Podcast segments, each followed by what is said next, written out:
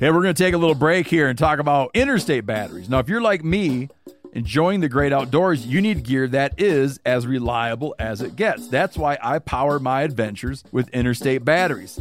I use interstate batteries in my boats. I use interstate batteries in my camper. Great for your truck, too. From Alaska to Montana. They're outrageously dependable. Battery is essential.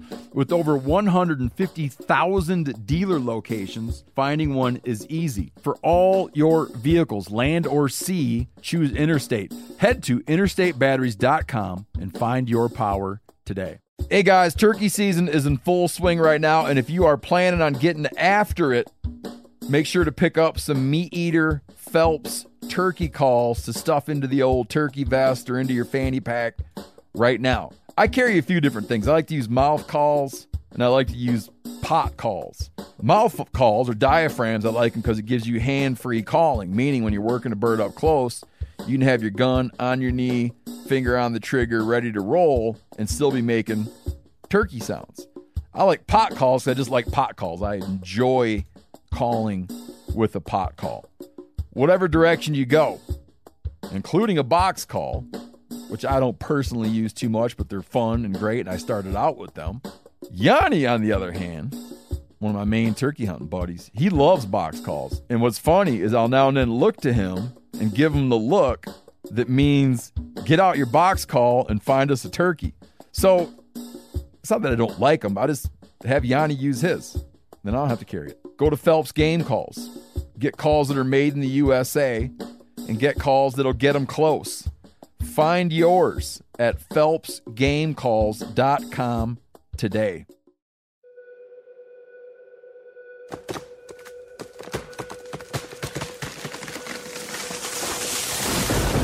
This is the Meat Eater podcast coming at you shirtless, severely bug bitten, and in my case, underwearless. We hunt the Meat Eater podcast. You can't predict anything.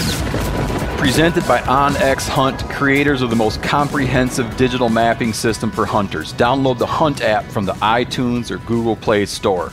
Know where you stand with OnX. Okay, Karl, uh, Karl Malcolm set the scene for us here. What's going on? Well, we are here uh, at Oryx Camp 2020. We're in south central New Mexico at a camping spot that I've come to be uh, very familiar with and fond of over a, a, number of years now. I've probably been camping in and around this particular spot for close to a decade of hunting a variety of species. And over the course of those hunts, I have encountered oryx in this general area on a number of occasions. So we're here just just outside the periphery of the White Sands Missile Range in south central New Mexico, which is the place you want to be if you're looking for the wily and elusive African oryx. I think that you might have even expressed at one point here that you intimated that you may have even seen one very near where we're at right now.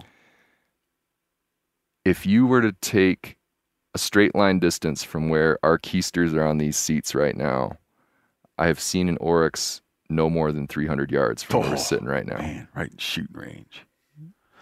Uh, Tom Bodette's here. Howdy, Steve. Mike Ruhl's on the show before, and people wrote in.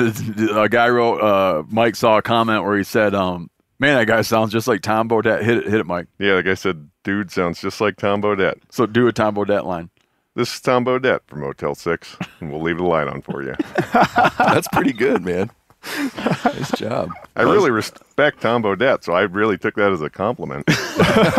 yeah, Mike is actually like a Tom Bodette fan. I that I think that'd be fair. Yeah, he's got a great backstory. Homer, Alaska, and it's tied in with the the singer Jewel. what was been, her tune? She had like one super famous tune, didn't she? She had, uh, she had a bunch of good ones, yeah. man. And you're a Michigan guy. She uh, she did some of her training at that Interlochen Fine Arts camp. Well, and that's I've been there. I saw Gordon Lightfoot there. Oh, nice. First time I saw Gordon Lightfoot. But the the Interlochen camp is part of the whole story about Tom Bodette and Jewel and the connection. Oh, really? Yeah, Homer, Alaska, is the hometown of. But Well, uh, Tom Bodette's not from Homer, I don't think, but but uh, he he moved up there, right? And then they had a fundraiser to send this Jewel individual to, to Interlochen to Interlochen, and Tom Bodette donated money toward it. Correct. I got one jewel thing, one jewel line that's rolling around in my head. I'm pretty sure it's that "Who will save your soul." That was her big hit. Yeah, yeah. That's the. I, I can't remember the name of the song, but hearing her little her voice kind of cracking a little bit as she sings that. I mean, I, I totally had a jewel crush going on for sure. Did you really? Yeah, she you know she had that like imperfection of that one crooked tooth on the up on her top top shelf. Don't remember. She had that was one like her trademark. Yeah, it was like kind of like Cindy Crawford. She had that birthmark, right? Yeah, my wife's got one snaggle tooth. Does she? Yeah. So I found that I found that the fact that she wasn't just like this perfectly polished. Don't be staring at my wife. I'm not talking about your wife. I'm talking about Jewel. Start talking about my wife's snaggle tooth. no, I'm talking about Jewel. but I like the fact that you know she's like in the in the spotlight of Hollywood, and she's just out there. I mean, she's a beautiful woman, of course, and very talented. And I always found it appealing that she had this imperfection that she was not sufficiently vain to want to pursue like a correction. You know, I saw that as just like a level of authenticity that I found to be very attractive. She's a big Jewel fan, huh? Yeah, for sure, man. I thought, yeah, I loved the music. I loved her voice. I thought she was just a cool person. And the Alaska thing too. You know, I'd never been to Alaska at that point in my life, but I was just like, man, Shania Twain too. Same kind of thing. Like this woman from the rugged north who's just beautiful and has an incredible voice and so talented and strong. She's a northerner. Yeah, right. Yeah. Shania's out of Alaska too. Oh no, no, she's from- she's Canadian. Oh, Canadian. Okay, but like that rugged northern thing is Not even getting at. American. That's all right. No. Really? Yeah. My buddy Ronnie was all excited because Shania Twain has the same kind of dog he has, Okay. an Italian Bracco. I wonder if she hunts. Or it. as pretentious people would say, a Bracco Italiano. yeah. Uh, Jeremy, can you say where you are you allowed to say where you work?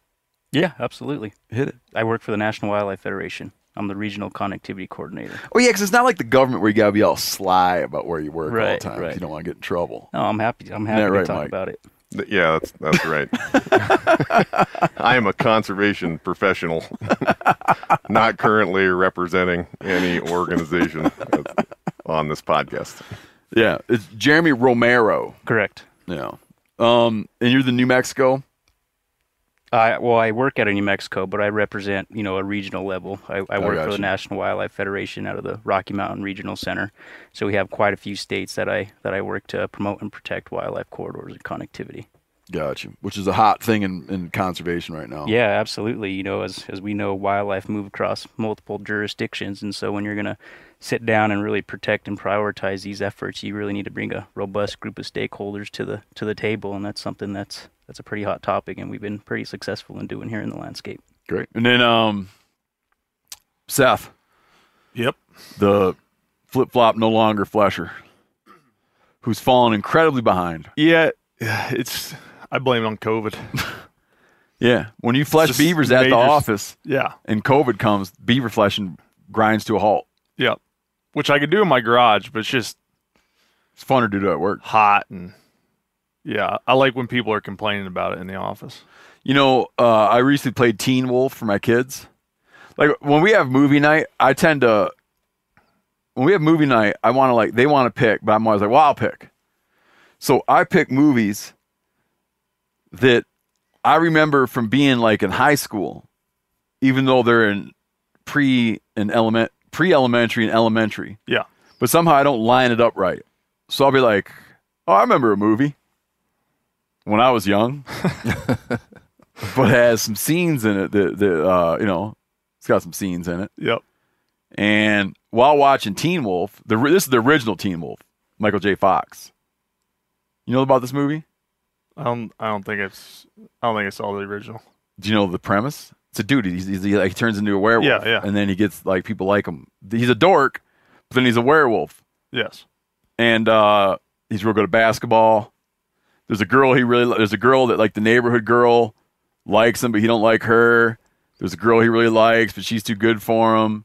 He turns into a werewolf, gets super good at basketball. The mean girl likes him.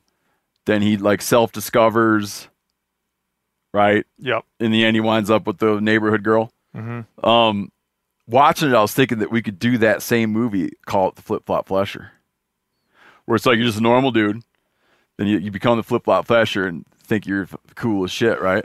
Yep. because there's a big part of Teen Wolf where Michael J. Fox he can win all the games. He doesn't even need his teammates, but his teammates start getting bummed out. So then in the end, they play the championship, and he plays it, and he doesn't turn into the werewolf to win the championship. Just and they just do it through regular old teamwork, So what would I win? Just win at like flesh and beaters. fleshing contest or something. NAFA yeah. top You lot. just a NAFA top lot, and you'd come in just as you and not the flip flop flasher. You're like, like you'd be like, I'm fleshing this one as Seth, bro. Yep, Yeah. Um, I like it. uh, explain White Sand Missile Range in greater detail. Who wants to take that one? We could probably tag team it a little bit. I mean, we've been doing a little bit of homework. Um, so 'Cause it's, a, it's an interesting story, man. it is an interesting story. So, the White Sands Missile Range is this massive chunk of country, about in the in the neighborhood of two million acres. It's south- 130 miles by what did we figure out? You did the math. 120 northwest or North north, to south, About 120. and east to west was roughly 40, I think. Yeah, so it's it's I a- can tell you, it takes a long ass time to even drive around part of it. Yeah. Yeah. yeah, especially if you're like a Midwesterner by birth and you get out here and just see like how vast the expanse is. And that's kind of the point. So when the Department of Defense was trying to figure out places to do things like test missiles, detonate the first nuclear bomb, um, Atomic. atomic bomb, thanks. They were looking for places where there weren't a lot of people. I can't tell you the difference between those two things. I, real, I, I think real they may be the same thing, but I'm not sufficiently. No. I don't think that they are, man. Isn't it like a fission fusion kind of thing? You got me. I'm sure there'll be some physicist who weighs in on this, and we can we can see what they have to say. I remember in tenth grade, I uh, was in science class. I can't remember what grade I was in, but I remember losing a lot of faith in my teacher because I was like, "Is it possible that you could hit, you could be splitting firewood, and hit it just right, That you split an atom. and split an atom and cause an atomic explosion?" And looking back on it, they were not able to, to answer that question. I think it's a thoughtful question. And I now understand that you, no matter how much firewood you split, You're not going to split an atom. you will not split an atom. Yeah. I, I don't know, man. Like if you were to say, you know, drop a nuclear bomb and drop an atomic bomb, in my it's mind, different. It's different. so I, that's something I'll take at face value. So they're looking for a place where they have enough open country to be able to do some of this stuff that would be real dangerous if you have a bunch of people in proximity. And uh, so when it comes to you know the history of things like testing atomic bombs, a lot of that work happened in places like the Arizona Strip, places like the Trinity site, which is not terribly far from where we are right now. The Trinity site being the place where they detonated the first of those bombs. And so the White Sands Missile Range is an area where there, there are all manners of testing of missiles, aircraft, um, and all kinds of other stuff that the, the general public, including myself, probably has no idea about. But it's a vast chunk of DoD country, and it's also the site of the original introduction of the African oryx, which is the species we've been hunting. let's back up one step because I just wanted to tell people if you want to read a really fascinating story uh, about American history and warfare, the story of the Manhattan Project leading up to the Trinity site test mm-hmm. and the level of secrecy and manipulation that had to go into doing a surface test of an atomic weapon while having no one know that you just did that. Even people that were in the military in the area at the time thought, I think that they thought it was a munitions train exploded or something like that. They had some cover story. Like they cooked up in touched off an atomic bomb, like the same bomb they used to destroy. What it was like little boy and big fat boy. Yep. Anyways, the same bomb they used to destroy Hiroshima and Nagasaki, they touched off a version of it in New Mexico Yep. and kept, and it remained a secret that they had the weapon. Yep. Yeah, and that spot. It was a different place back then. it was a different a different time for sure. And that that spot where that occurred. So when I started with the Forest Service, I was down on the Lincoln National Forest, where the headquarters is based in Alamogordo, New Mexico, and the regional office is up in Albuquerque. So I'd oftentimes be traveling between Alamogordo and Albuquerque, and there's a stretch of highway called Highway 380 that goes along the north side of the White Sands Missile Range. And there's very little um, human development along that highway. It's pretty open country. So along Highway 380, the route that I would take between Alamogordo and Albuquerque, um, you go along the north side of the White Sands Missile Range. And among the very few human developments along that stretch of highway is a rock shop. And the thing that the rock shop advertises on the side of the road most prominently is that they have trinitite available for sale. And trinitite is this um, mildly radioactive glass that was created by the detonation of that first bomb test. So you can go out there and there's like fragments of this glass at the bomb site. And I've I've never yet had the opportunity to do the tour, but I know a couple of times a year, um, the White Sands Missile Range offers public tours to go back and actually visit the Trinity site. Oh, really? Yeah. Yeah, especially think- on the anniversary, I believe. is that right? Mhm. Yeah, and I've I've heard that that you know the date's coming up and it hasn't lined up to where I could come down and make it happen. And I feel like I've missed missed an opportunity a few times to do that. But um, that site is you know as the crow flies, not terribly far from some of the spots we've been poking around looking for oryx. Do you understand why? uh, What's the story of how it came to be that they decided to cut some oryx loose in the White Sands Missile Range? So the history is that the state of New Mexico, uh, back in the late 60s and early 70s, in an effort to try to provide more big game hunting opportunity, was trying to identify portions of the state that could potentially support other big game hunting opportunities, but were essentially unfilled um, niches from a big game hunting perspective. Just too severe con- the conditions. Yeah, and then and then essentially marry up the kind of ecological niche that was perceived to be available with a species that had the ability potentially to thrive in that portion of the landscape. So there was this kind of matchmaking going on and a lot of energy around the idea of trying to bring in exotic species to exist in portions of the state. And there's a handful of examples. And uh, the oryx being one that they successfully introduced. Like taking an African antelope suited to deserts, Yep. Yep. And and then they took the Barbary sheep, yep, the Barbary was another. which is a then North Africa, right? A mountain animal Yep. from North Africa. yep, and then there were two different ibex species, the Persian and the Siberian that they brought in. All these are all like drought tolerant species. Mm-hmm. Yeah. And they looked at some and decided against it as well. I think they looked at the kudu and the kudu was having some issues contracting diseases from cattle. So the kudu didn't work. And with the species that they did want to release, what I've read is that there's a federal law that prohibits the importation and release of exotic wildlife. And the way that the state worked around that was to bring them in and establish experimental populations and propagate offspring in captivity. And then they were able to release the offspring of those imported oryx, for example. And there's a spot kind of on the west side of the missile range, um, Red Rock, where they were doing the initial captive breeding and propagation of those first 90 or so oryx that they brought out and released on the missile range. That's how many they cut loose was 90? Yeah, it was 90 90-ish and you know, guys correct me if I'm wrong here. You know, I brushed up a little bit on this. 93. So, and it wasn't all at once. They were like adding them in kind of over time, supplementing the population and then pretty quickly they got to be self-sustaining and you know, ecologically one of the things that's cool about oryx is that you know, they're able to reproduce year round. So they're very productive. You know, a, a cow will conceive, carry the pregnancy, deliver the calf, raise the calf for some period of time, and then she'll cycle again. But they're not constrained by seasonality the way a lot of the ungulates that we're used to thinking about in North America are.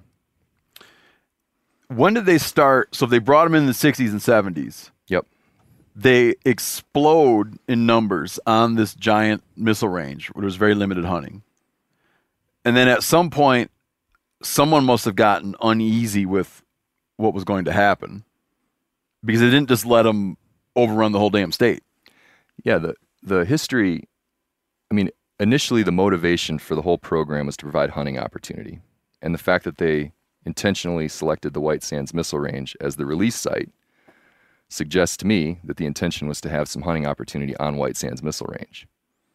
And whether or not that's the case, I mean, I'm I'm not super skookum on all the details here, but it's certainly the case that the, the original population became very well established on White Sands Missile Range and has provided a lot of hunting opportunity over the decades since. And to your point, the objective was to keep the population primarily contained to the White Sands Missile Range. Got you. So that's how we're here on what what in local vernacular everybody calls the off-range oryx hunt. Uh, can we back up a moment to your use of the word skookum? Yeah. Uh, what's your what, what, what? How do you define the skookum? So I would think of skookum as being like you are totally on point on a given topic. Topic. in Alaska, particularly Southeast Alaska, Mhm. um, that's where I think that word might come from, maybe.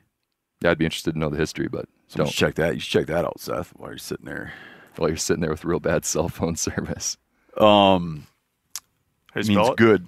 Skookum is good. Okay. You'd be like, "That's a skookum rig for fishing." Someone's like, "Hey, should I try this?" Yeah, it's a skookum rig. Okay.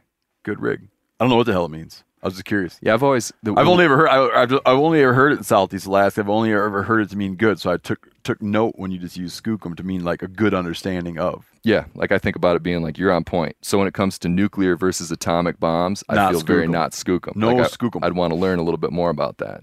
I looked that up. What'd you look up? Atomic versus nuclear It's bombs. different. Atomic bombs are nuclear weapons, but not all nuclear weapons are atomic bombs. Oh. Hydrogen bombs are thermonuclear weapons, which is a different category. Do you remember when Oakley sunglasses used to advertise as ther- thermonuclear protection? No. You don't remember that? Uh-uh. Yeah, like dudes that liked Oakley's a lot. Like a certain type of guy in high school liked Oakley's a lot and would have Oakley stickers on his truck and whatnot. and one of the stickers you'd put on your truck window would say Oakley thermonuclear protection, as though the implication being that should whiskey whiskey three break out, uh, and you had your Oakleys on, you would not be blinded and would be able to see yourself um, shortly thereafter die of Radiation poisoning. radiation poisoning. Right. And Couldn't burn, and couldn't you argue that the sun is like a form of thermonuclear? Oh, maybe that's what they meant. Exposure. There you go. Oh, eh. One know. thing on the on the Oakleys, you know, they had those stalls in the mall where you'd walk in and yeah. and they were like all the rage. And in the Grand the Grand Traverse Mall in Northwest Northwest Lower Peninsula, Michigan, I was like begging my mom to get a pair of those sweet shades when I was in late elementary school, like maybe fifth grade. And finally, for my birthday, you know, she broke down. They were just ridiculously expensive Oh, for our family budget, and uh, she broke down and bought me a pair. And I thought they were so cool. I could not wait for like recess, and it didn't matter if it was raining out at recess. I don't want to have those sunglasses on to like strut Oh, around yeah. the playground and show everybody my rad Oakleys. I could name off. I could name off the dudes in high school who had Oakleys. Yeah, I'm not proud. of that, Elementary, high school. I could name them off, and they uh, they also had this. They were the kids that got to have Nikes. Their moms would buy them Nikes. They were the kids that got to have individually bagged Doritos in their lunch.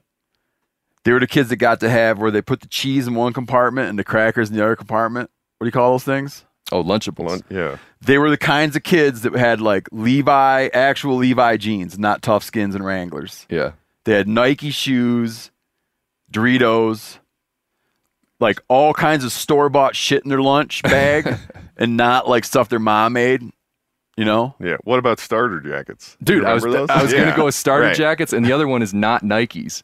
The th- but eh, okay, I want I want to back up. I'll just, name them right now. I don't want to give their last names. Nate, Stan, Steve. I could name all these Oh, dudes' yeah. last names. No, I- I've got a I remember them still today. And they had Michael, and they had those Michael Jackson jackets. Yeah, no, there, Thriller came Kenny, out. Kenny, Chris, Kenny, Chris, and George are three that come to my mind.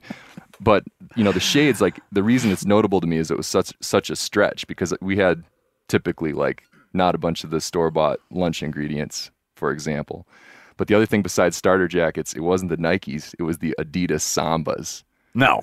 Yeah, dude, the No. Sambas. Uh, where where I was, I'm just saying, like Sambas and starter jackets. That was those are the kids. Those, the girl versions of the guys I'm talking about had Reeboks. Okay. We we also had probably slightly slightly different like cultural subtleties to our respect. Yeah, even though we're same state. Plus, I'm a little bit ahead of you. That's Let true. me, I'll tell you horrible. I'll tell you. I want to get back to talking about oryx, much much as the next guy. But I'll tell you a horrible story. Okay. So I was never allowed to have any kind of nice stuff. I thought we were poor, but it turns out my parents just weren't stupid. Like I grew up. no, I grew up thinking I was poor. even though we are like absolutely not poor. You know, we had like boats. My parents drove new cars. We had a big, nice house. But I thought, as a young kid, I thought we were poor because I couldn't have stupid shit. But it was not because they couldn't get it; they just were annoyed by it. Like we couldn't get, we wouldn't get. there's no way we were going to get an Atari machine, like to Yeah. play video games. Oh, yeah. Like there's no way my parents were going to buy one of those. There's no way they were going to buy like a nice television. There's no way they're going to buy Levi's and Reeboks and whatnot. And I remember one time we went down to MC Sporting Goods, and they had a pair of mismatched Nikes in a box for like no money, because one shoe, the right one, I can't remember right or left. One of them had red swoosh marks, and one of them had dark burnt orange swoosh mark. And it was a subtle difference, but there was a difference. And we could get them for like 20 bucks from MC Sporting Goods. So here was my mom's fine, like, if you really want to have a pair of Nikes, I'll buy those ones for you. And I'm like, no one will notice. No one will notice. I wasn't in, I was in fifth or sixth grade. I wasn't at the schoolhouse five minutes. Someone noticed. Oh, Stan, Nate, Steve. Yeah. they picked up on it like flies on shit. They were just on it like they knew it. That's brutal. and they were they let you know. Ugh. Merciless. Did you keep wearing them? I don't After that. remember, man. Probably not. I do remember there being like a little bit of a plan where my, my mom was going to try to darken up that other stripe somehow. Yeah. Oh, it's horrible. Well, being a parent, do you find that you have some of those same tendencies with your family now? It depends why they want what they want. But no, I'll buy them like good outdoor stuff. So But I if don't you wanna saw buy a 'em. box of two two colored shoes, you wouldn't. Oh, I, I do a lot of stuff just to mess with them though. Like make them eat stuff they don't want. Just I just do yeah, I just do mean stuff to them just so they're like. I tell them someday when you're in college, you tell them stories about how mean your dad was. You'll be glad I did this because you'll have a funny story. there you go. Uh, all right, so You're welcome. You're welcome, kids. Where were we? Oh yeah, Oryx. skook 'em good. Skook 'em Oh, good. but Skook, skook 'em. Hold on. Yeah. a skook 'em story about oryx. Am I am I doing a good S- job of using it appropriately? S K O O K U M. You Yep. got it. Yep. Strong, brave, or impressive. Does it give the etymology of the word? You know what that means? Look up the etymology of etymology, hmm. What you not want? entomology. you want to just tell me? word history, study of words. Where they Ety- where they come from, where how they, come morph from, over the time. etymology of the word. People would say, There's like, what's the etymology of flip flop flesher? I'd say, well, he fleshes in flip flops. Mid 19th century. Chinook Jargon. Oh, Chinook Jarg- jargon. jargon. Chinook, yeah, Yeah. Northwest, Pacific Northwest. Cool. That's a tribe in the Pacific Northwest. Yep. Well, I f- I f- That's why the guy I know it from is Tsimshian. And they probably used to take big canoes and fight each other, if I had to guess. The Tsimshian and the Chinook. Oh, okay. Yeah, but he's Tsimshian, and he must his his people must have picked it up Huh. from the Chinook. Haida. Tsimshian. people should start using it more often. Skook 'em. You good and strong on a given topic. Okay, impressive. Skook, the Skookum story of the I feel semi Skookum on the history of Oryx. Do you, know, mind it's- real quick for people just to ease us back into the conversation about Oryx? Do you mind real quick laying out what one of these things looks like? Who wants to do that? Mike, you haven't said. Tom Bodette will now explain. Oh man, what does an oryx look like? Uh, Dig deep into your bio- biology training. well, they are in terms of size, like a mature bull oryx is roughly the size of a cow elk, I would say. Yep. Uh, they are probably slightly shorter in their body, but deeper. Mhm. Like when you look at one, their their their chest, particularly like if you come up the leg, it, they are very deep from the bottom of the chest to the top of their back.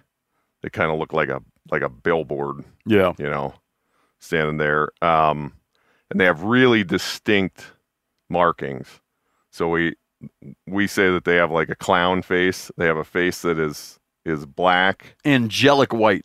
right, with with striking white alongside the black. Yeah, is their face mostly white or mostly black? I'm trying to think of it now. It's got more, a little, probably a little more white than Okay. black. But what is the butterfly? Is that Same that, same black thing. or that's white? The White. butterfly's white. Butterfly's Oh, white. okay. it's I like two triangles that kind of meet at the middle of the face. Yeah, I just skun one, but I can't remember. And Right. that white wraps That's around past and tense for skin. makes its way up to its ears real Yeah. pretty. Their uh, their bodies are tan, mostly tan in color. Their bellies are white, but they have a black stripe that runs along their belly. Uh, and then as far as headgear, they got big sweat socks on. yeah, oh yeah, they have big white socks, so black legs, and then big white, uh, like a big white band, like a sock band. Reminds me of the old baseball socks that Right. you used to wear in Little League. Yep. Yep. And they got some horns. And then the yeah, the headgear is like a really striking element of of them. Uh, long, straight, It's like two swords sword-like coming horns, off their head. uh, and they're they're for, especially from a distance. I think the the horns look jet black. When you get up to them, once you've harvested one, I think they look almost a little bit more dull. yeah. But maybe they're just a little dusty too. Once you know, once that business is done. There's an age piece to it too with the darkness of the Oh, yeah? horns. I didn't know yeah. that. Yeah, the the juveniles will have like a a relatively kind of dusty looking horn. So the one the one that you shot is a relatively young Yep. bull. We'll get into those those details a little bit more, but when you look at the tips of those horns, you can see where that initial sheath is starting to wear away. And if you get into one that's that's an older animal, it'll have more of a smooth and polished and darker Oh. kind of horn to it. And a long horn on an oryx. Like Jeremy, you killed an oryx, 38 inches long. and some of the longest horns are females. Yes. Yeah, you know, the, the females tend to have, in my experience, some pretty long, thin an- or horns. And, you know, the bulls tend to be a little shorter, hold a little bit more mass like yours did. Um, and like you know, like Karl said, the older they get, they get a little bit more polished. The uh, the female I was, you know, lucky enough to harvest had some.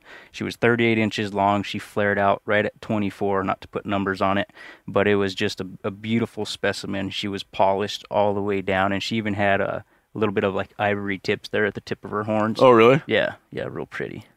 And uh, a big whopper is mid 40s. Well, yeah, I mean, like if for bulls, if you shot a 40 inch bull, people would be like, that is, you know, That is a th- giant. is the oryx of of a Lifetime. lifetime, kind of like, you know, that's the That's like would a, the that's like a 200 standard. inch mule deer, right, a 180 whitetail. right. Yeah, I got I you. think that 30 to 40 is what I'm seeing as being the average. Yep. Yeah. And where were we? In terms of the one you got? No. Oh.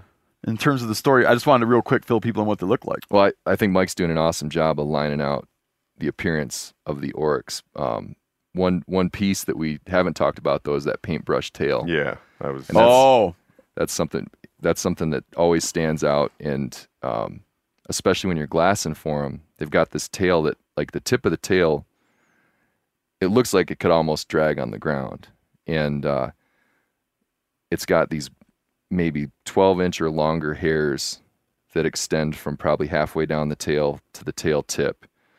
The whole the whole length of the tail is probably in the neighborhood of 18 inches or so, and then those hairs extend significantly farther beyond that. And it seems like when they're on their feet, that tail's just constantly swooshing. So a lot of times when you're glassing, especially once the heat of the day has picked up, and you're looking through that heat mirage, you know, you're trying your your search image is like that that kind of cream colored body, and if you see that that flickering tail, that fly fly swatter tail, kind of blacking out a portion of the shape in the distance, that can be one of the telltale things that you're looking at an oryx as opposed to a similarly colored cow. And we have encountered a number of cattle on this trip that have some striking resemblance to Yeah. oryx in various ways, but but the tail is one of the things that can definitely give them away from a long distance. If I could spin back to a couple of the numbers, some of the population, just to throw that out. So they said between 1969 and 1977, 93, as you mentioned, Karl were released. Uh, they expected that to reach about 600 animals on Wismar, and by 2000, Wismar being White Sands missile White, range. White Sands Missile Range, and by 2001, they, the population had peaked to about between four and six thousand. And now we're looking at it, and they say currently the population is between three to four thousand. Oh, And the information Jeremy's quoting is from a New Mexico Department of Game and Fish wildlife note. So if somebody's really curious what they look like, that would be a place to go and get a page or two of information about oryx in New Mexico and see a picture of one. Does it? Does it? Do you guys know what year they started uh, allowing people to hunt for them? Well, they said by already by the mid 1990s, the overabundance had prompted the game department in Wismar to start to create hunting opportunities. Okay. So what? Like when we say that I'm down here hunting right now, or, hunting for oryx, I drew what's called an off-range hunt, and Karl mentioned off-range hunts a minute ago. So oryx hunting, like in, in the general vernacular of oryx hunting, if you say like I drew an oryx tag, uh, people in the know will know that you're talking about New Mexico. Um, they will say to you immediately, off range or on range. Yeah. On range is I don't want to say it's cooler, but on range is much more difficult to draw. Correct? Correct. And why is that? Well, it's Because there is a whole bunch of them. Well, there's a whole bunch of them, and of course, you know, White Sands Missile Range is an active military installation, and so there are a lot of things going on on that installation, and so any of the hunts that are on the range require really close coordination between New Mexico Game and Fish and the missile range and you know that level of complexity to kind of work hunts in around missions um, i think makes makes it really difficult to hold lots and lots of hunts on the range. So there are much you know the hunting opportunities are far fewer on the range and so there's more oryx on the range because you know there, there's just not as many tags or as many hunting opportunities as what you drew here off range. When you so if you draw an on range oryx tag, which means you draw a tag to hunt on White Sands Missile Range, um, you and everyone with you has to go through a background check. Yeah, so my wife drew a once in a lifetime hunt. Oh, but now we're getting. I got to explain that. Okay. Oh, sorry. No, I'll do that. I'll do that. I think I can handle this one. There are a variety of hunts that occur on White Sands Missile Range. There are broken horn hunts, and you can apply for this. Anybody listening to this show, I think, can go. If they can pass a background If they check. could pass it back. Well, no, you need to. You don't need to pass the background check to apply, do Oh, you? yeah, but if you get drawn, Right. Okay, I'm saying they the can background apply. check. Yeah. I don't know. Yeah, you, you can apply. apply. You might not Anyone able could go on here and fill out a thing and say, "I want to apply for a White Sands, an on-range hunt." You could apply for a broken horn hunt, which means you can only shoot an oryx with one busted horn. That is not once in a lifetime. Meaning you can get it again later. You can apply for a non, a once in a lifetime oryx hunt, which means you can pick any oryx you want. Then when you draw that, you're done for your life. Yeah, I've been over here shaking my head. I Yep. think all of that was correct. Now, can you go from getting the once in a lifetime to a broken horn? Yes. So which which I think is one of the things if you look at drawing odds for broken horns, it's not like, oh man, it's you know, it's really easy to draw an on range broken horn hunt because everybody that's ever drawn a once in a lifetime range hunt then becomes more likely to apply on the range for broken horn hunts. Yeah. So And then there's also hunts, as I understand it now, there are all manner of hunts that the military puts on. They put on a hunt, they have tags available to Iraq and Afghanistan veterans. right. They have tags available to people that work there. there there may be I I'd have to look at the at the book. There there may be an active duty veteran hunt, although that A special draw for there, there are also oryx on some other uh, military installations in New Mexico, uh, like the McGregor Range, which is part of Fort Bliss. Yep. And so I get a little confused on the details sometimes regarding active duty hunts and and the returning Iraq and Afghanistan veteran hunts. But yeah. there there there are a number of opportunities for military folks and then there there are population management oryx hunts that you have to have the clearance to go you have to have security clearance to go on range which generally means that you are somebody who, in some capacity, works on the range and has already passed all of the security. So stuff. if you actively hold security clearance, there are sort of like these emergency hunts where you can go out and they use it to go out and get oryx that are yeah, I don't know in that the way I of stuff. call them necessarily emergency, but they're used as a population management tool. Yeah. So when you apply and you and you land, so you apply and you get an on range hunt, which is not what we have. You get an on range hunt, then you got to submit and go through security clearance. Yeah. And you and your hunting buddies. Then you have a three day season. Well, so yeah, I mean, it's you do a number of things through that application process. You know, some pre-training about being on the missile range, where there's always a concern about unexploded ordnance. Yeah, they told you if you didn't drop it, Yeah, that, don't pick it up. my favorite quote from the training was the guy was like, pretty much this boils down to like, if you didn't drop that thing, don't even think about picking it up. it could blow you up. um, but yeah, so you, uh, my wife's hunt, so she drew a once in a lifetime hunt on the range. Um, we show up at the gate early in the morning. You know, they tell you when to be there. You end up in a big line of cars with all the other people. How many tag holders are rolling in there on that day? I think around 50 is my record. And they all got two buddies with them or whatever. Three probably. yeah. It's like the hunter and a maximum Well, of three. it is right. It is a maximum of the hunter plus three guests. So it's basically never more than four. Yeah. Um, so And all, should- all the guests have to do the background check too. uh, everybody has to be checked, and they like you know there's This a, is all pre-checked. yeah yeah that's all ahead of time. Then you show up at the gate. You know they may they Man, what may- an enormous amount of work for somebody. right Yeah. and you have to like you have to do things like uh, submit the serial number of the firearms that you're going to take you know you're you're not allowed to take additional firearms outside of those you're limited to uh, two rifles No photos. no recording equipment. right Do they check your firearm when you get on range? i i do not recall that we got checked but i have certainly heard stories of people getting checked. I know i've heard stories of other of folks showing up like and having their cooler because they're down there camping or whatever you know and they have some beer in the cooler. Well that's against the range rules so they won't let you on with that beer you know you gotta you gotta throw that away. So it's you know it's pretty rigorous right there at the gate just getting on and they check everybody in and look at everybody's ids and they do all that stuff.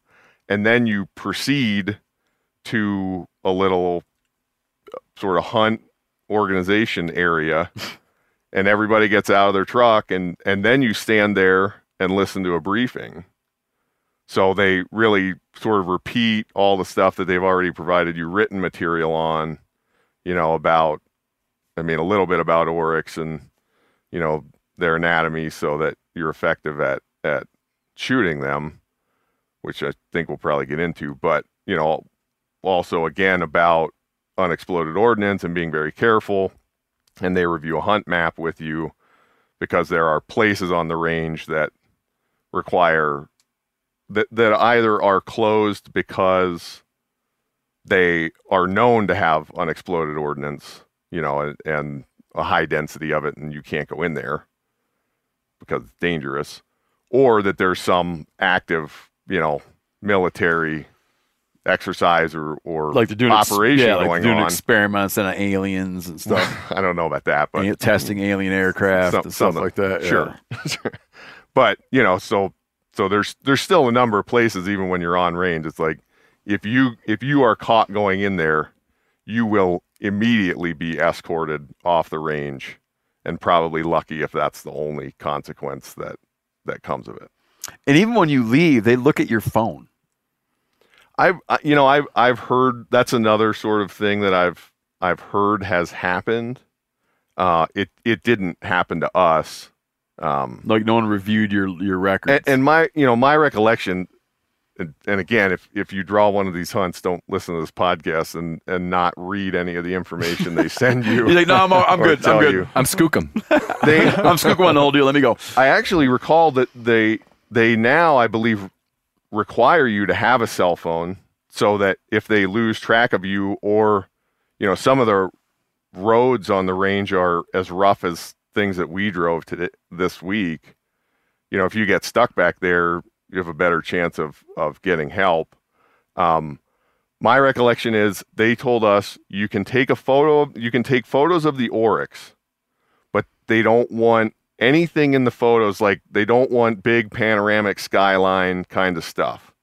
You know, it's like if you're standing there kind of looking down at the oryx, you know, with with dirt, you know, junipers, whatever it is, kind of the ground, that's okay. But, you know, don't don't drive around and take photos of anything other than your oryx. Don't take any video period.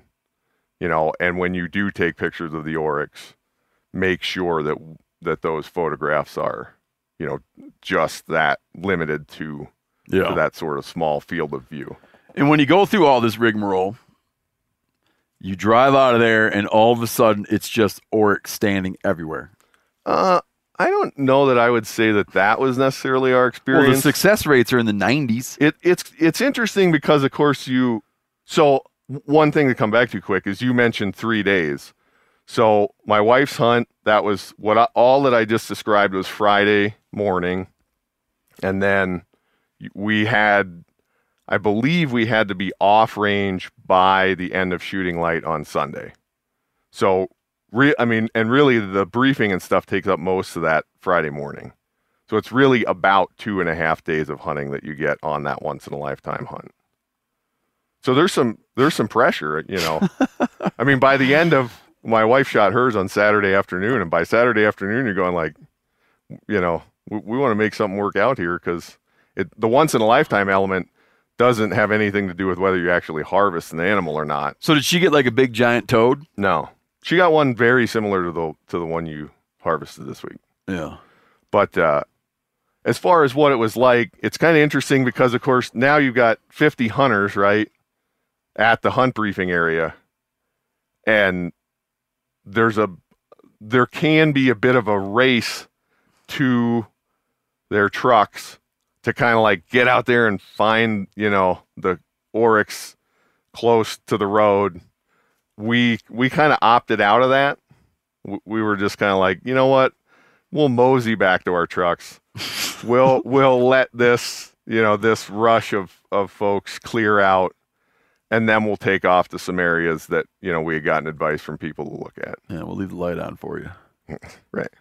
And so we got we you know we did get back there the first afternoon and got up kind of on top of the you know cooler in the bed of the truck and broke out some glass and pretty quickly found some animals and and uh, we spent I, I have actually probably never spent that much time within 200 yards of a group of animals that we wanted to harvest one of and and we never got a shot Because of what? uh, they were in a really wide open area and we made a good stalk but the the shooting conditions were such that the grass was tall enough we couldn't she couldn't lay down and shoot off of her pack so we had to try to get up just a little bit but but i mean like there's really nothing between us and the oryx other than you know 10 inch tall grass and so trying not to be obvious but but getting high enough and a solid enough rest to get her a shot. And then kind of what would happen would would be there were enough animals that one that we would want, you know, would get out in the perfect spot and by the time we got set up and she got on that one, another one would walk in front of it or it would Yeah. walk back into the group. So it just it was one of those weird kind of situations where you're you know, you just like for two hours, you're like, any second, this is going to all come together. This is a comfortable range. You know, this is really sort of confident shooting area for my wife, who's quite handy with a rifle, but um, it it just never happened. And then we, as it was getting dark, we tried to get a little bit more aggressive, and of course, that w- which you know I tried to get more aggressive. Yeah, yeah. and and get it to come together, and it didn't.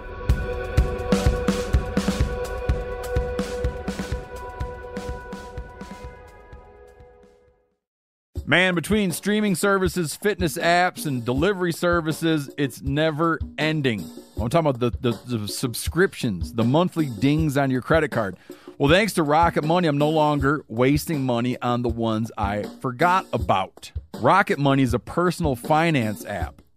It goes in and finds and cancels your unwanted subscriptions. Meaning, you know, like let's say there's like a show that comes out and you want to watch it and you wind up doing like this free trial and you forget about it and then two years later you realize you're paying those hosers 12 bucks a month for something you don't use. It finds that stuff, cancels it, and helps lower your bills so you can grow your savings instead. Rocket Money has over 5 million users and has saved a total of $500 million in canceled subscriptions, saving members up to $740 a year when using all of the app's features. With Rocket Money, I have full control over my subscriptions and a clear view of my expenses. Stop wasting money on things you don't use. Cancel your unwanted subscriptions by going to rocketmoney.com slash meat eater. That's rocketmoney.com slash meat eater. Again, rocketmoney.com slash meat eater. Now, a lot of you guys are familiar with the old hunting tradition of eating, you know, some organ, the heart or a chunk of liver off the first animal you kill. I had that when I was a little kid and it was a big deal. Organ meats were always prized by frontier people who knew the importance of getting a lot of different minerals and nutrients. And as often is the case, those guys were onto something. Because organs are among the most nutrient rich foods on the planet. And you can get the same benefits your ancestors craved via convenient daily capsules from Heart and Soil made exclusively from regeneratively raised, grass fed, and finished cattle. Heart and Soil's unique freeze drying process means all those important nutrients are trapped in, ensuring you experience every one of the benefits of nature's superfood in a clean, convenient, taste free capsule. Find out more at heartandsoil.co and make sure to use code MeatEater for 10% off your purchase. That's heartandsoil.co. Use the code MeatEater. I want to tell you about an American made success story and Black Buffalo's award winning nicotine pouches. Black Buffalo was built by dippers with decades of smokeless tobacco use. Black Buffalo is all about the history and tradition of dip, but they understand the convenience and discretion modern day consumers are looking for. Black Buffalo's nicotine pouches give you the versatility to consume discreetly, but keep the ritual with flavors dippers love mint, straight, and wintergreen, all proudly made right here in the USA. Tell them, Chili. The reason I like Black Buffalo pouches is one, they're very discreet. And what I mean by that is I can throw one in and almost forget it's there. And I prefer the mint pouches. So if you're 21 or older, consume nicotine or tobacco and want to join the Black Buffalo herd, head over to blackbuffalo.com to learn more. You can order nicotine pouches online. They ship directly to most states or check out their store locator to purchase pouches at thousands of retail locations around the country. Black Buffalo Tobacco Alternative, bold flavor, full pouches. Warning this product contains nicotine. Nicotine is an addictive chemical. Black Buffalo products are intended for adults age 21 and older who are consumers of nicotine or tobacco. They have a reputation for going down and getting up and running off. Well, you know, Karl may actually be better to tackle the anatomy, but but they are they they have a very interesting anatomy that is substantially different from North American deer species.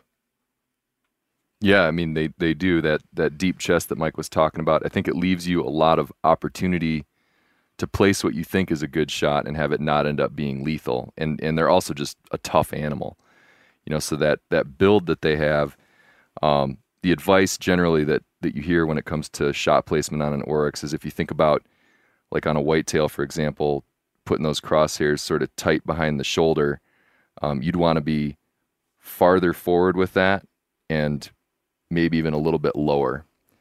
Um, and then when you take that first shot, if you're fortunate enough to put the animal down, I think it's very advisable based on a lot of anecdotes I have both heard and personally experienced to be ready for a follow up shot because I have I've personally seen animals be knocked down off their feet by a shot, lie there on the ground for a handful of seconds, and then kick their feet a few times, jump back up, and then run to the horizon. So a high degree of um, conservatism with your your willingness to follow up. Like err on the side of multiple shots, I would say. Yeah, be liberal with your follow up shots be liberal with your follow up shots. That's a good way of putting it. Yeah. and conservative with your um, celebrations. Yes. for sure. Yep. So we had so that breaks down. That's a pretty good job on Yeah, on range. oh, you got some more to add well, to the I on range? to, to Karl's anatomy lesson there, I would say that I- I would add that in addition to their chests being very deep, their necks are very deep, Mm-hmm. and the location of their spine actually dips kind of far down into their body. Yep. And so this big hump of shoulder that makes up, you know, the the the depth that you're looking at them in profile has processes or like almost fin rays of bone that stick up off of it. And I think that it is not uncommon. spinal spinal processes, I think they call them, right? Yeah. I think I think it is not uncommon for them to get hit up high in those processes of bone sticking off the spine and that kind of creates shock in the spine, knocks them down, gives them the appearance of being stone dead. And then as a lot of whitetail hunters even have experienced, you know, if you shoot just above or just below the spine with a rifle, like you can have that happen, right? The deer just looks dead for a minute or two minutes and then just pops up and runs away. So I think I, th- I my suspicion is that that is a kind of a common thing Yeah. that occurs with oryx. So we had, we did not have the on range hunt. For everybody else who doesn't have an like the other thing you can apply for when you go online to apply, you apply for like the broken horn on range, the once in a lifetime on range, yada yada, or you just get a straight up off range tag, and the off range tag is good for the entire state except the range. So basically, it's good for anywhere where there's not a bunch of them.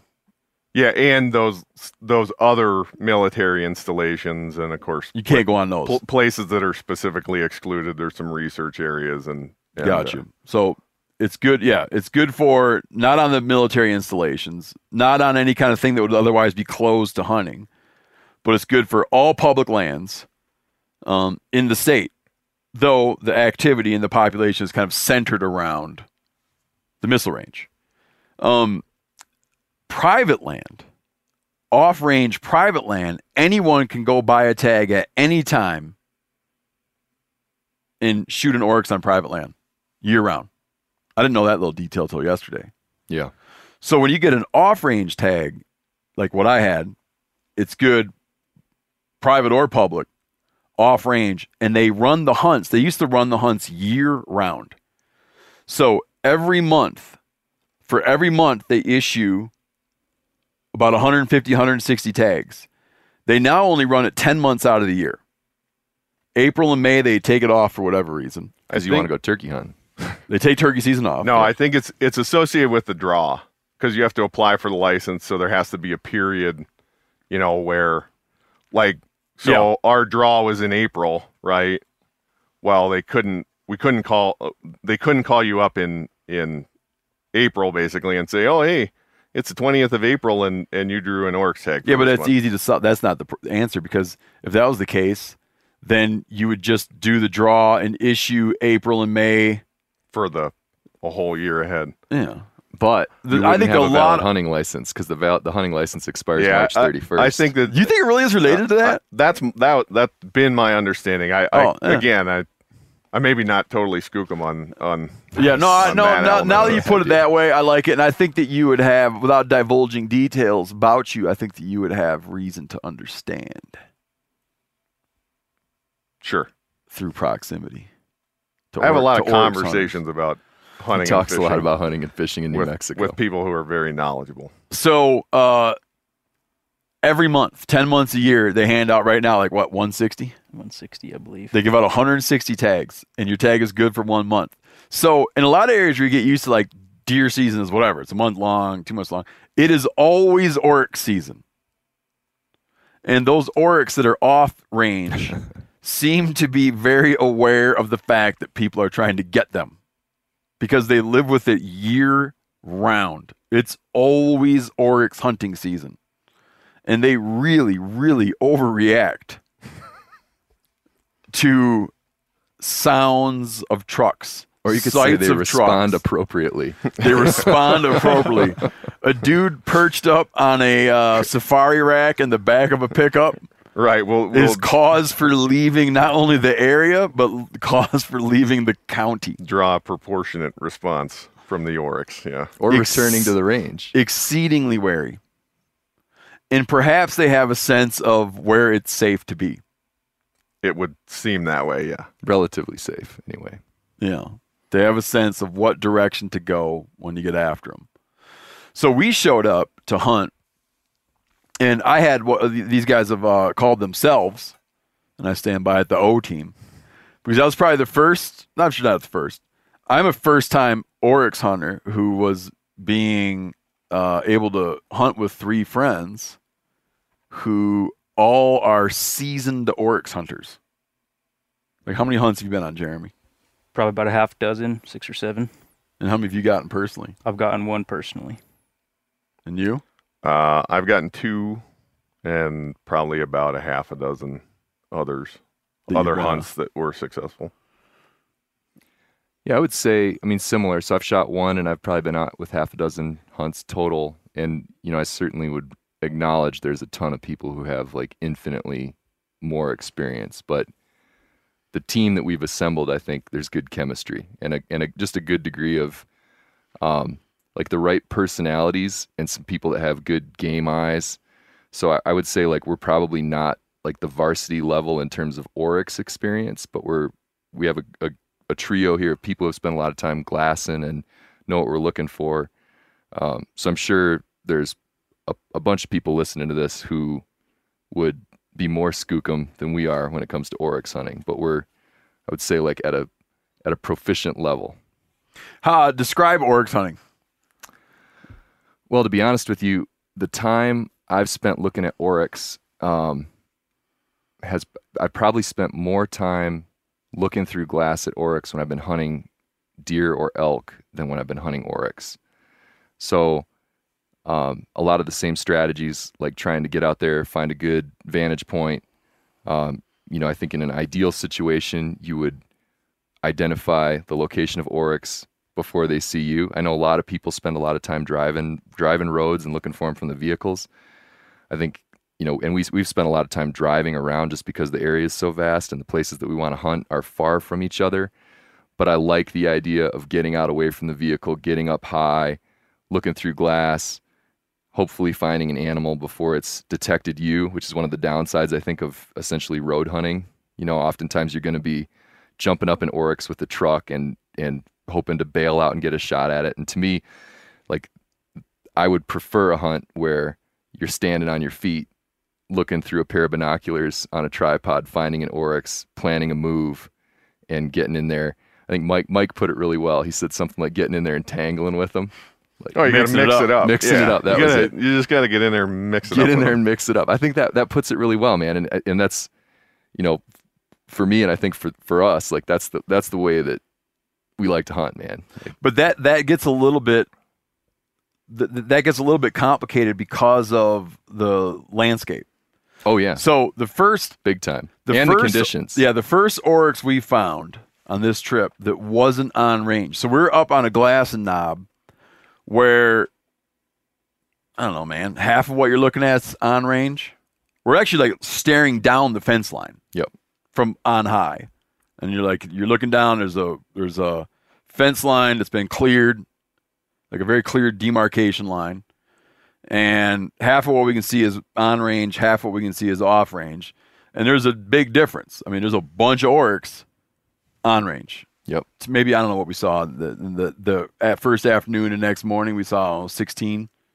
Close. uh, Yeah, I mean, there was 17 at one point in time, all visible on one side of the fence. on one yeah. Jeremy and. I were confident we had 17 at one, you know, basically at, at one time. And then Mike finally finds one, maybe 200 yards on the other side of the fence. Right. We felt, saw it from three and a half miles away. And you think like, wow, if you can see it from three and a half miles away, it must be wide open. It's not the case. it's like you get glimpses of stuff from way far away if you're up high or whatever. You just get these little glimpses. and you realize that you might only the thing might only be visible like five percent of the time, one percent of the time. I don't know. You can watch for hours, and there's like one moment when there it is, and then it's not. But then you get down on its level, and there's nowhere to get up and like kind of like snipe in at them. There's just nothing you can do. You just got to go in there. It's all stuff higher than your head. And even though you caught some little random glamp, glimpse through the gaps in the stuff, at the end of the day, you got to get in there. There's like no place to go wait. There's just, you got to go in there and find him. He's not going to come to you. Yeah, you got to mix it up. Yeah, I mean, it's not they- like you're going to get him. You know, he's not going to. You're not going to get him at the old crossing. You know, Right. I mean, what's difficult, you know, being kind of somewhat of a spotter too. You know, you, you see these animals, you know, the the hunter and whoever else takes off after the animal to put on a, a potential stalk, and as a spotter, you really want to be, you know, dead set on that animal and provide the most intel to that hunter to make sure they can they ha- that they can have a successful stalk. And when you're sitting behind the glass, you know, the contour of that landscape looks so flat but when those animals start moving they just almost instantly disappear you know? And so it can get real frustrating as a spotter as you're you know trying to lay down the groundwork for that hunter closing the distance but you lose sight of those animals and you lose sight of them for i think mike and i you know as you guys were hunting as you were stalking in on your oryx there were moments where we would see the oryx completely broadside you know as plain as day and then he would disappear and we would for 10 15 minutes have have no idea where he was. And you would just be panning across and every now and then you know going back to Karl's you know the polishing of the horns you would see these yuccas going back and forth and shaking and then you would just see a little shine with the tips of the horns and you would occasionally glance that you know and then the oryx would move and then there was a couple instances where we were like well i think they're gone you know like I mm-hmm. don't know what we're gonna do, but all of a sudden you would see something barely, you know, flicker, and and you would think that it was the wide open, and if there were an oryx there, you would see it, but he's just behind the contour that makes him almost invisible. yeah. The one with the one we got onto where we went in after it, we spooked that probably 50 yards. I think when it jumped up, it was probably sub 50, and when it crossed out in front of us at, at a gallop, and I like I like that yeah, verb they because gallop. When that thing moved, I mean, we knew we were getting close to where we'd seen it, and there were probably three or four seconds of hearing galloping hooves before we could see the thing, and there was no question like that's the oryx, right? It's not going to be a, a beef cow lumbering out of there. It was like the brump, brump, brump, and it came across a gap at you know 50 or 60 yards in front of Yeah, you. You had your rifle insane looking shoulder. animal, Yeah. big long tail flying out behind it. Yep. And that was that was a big bodied bull. He didn't have very large, like very long horns, but the body on it was like a, a tank of an oryx. And you know, you made a good decision in that situation not to shoot. And one of the things we talked about after the fact is the tendency of that animal to want to look back at whatever spooked it. You know, kind of like when you think about a mule deer stotting away and wanting to pause and look back and occasionally give you a shot opportunity. Um, oryx are notorious for kind of wondering like what the heck was that?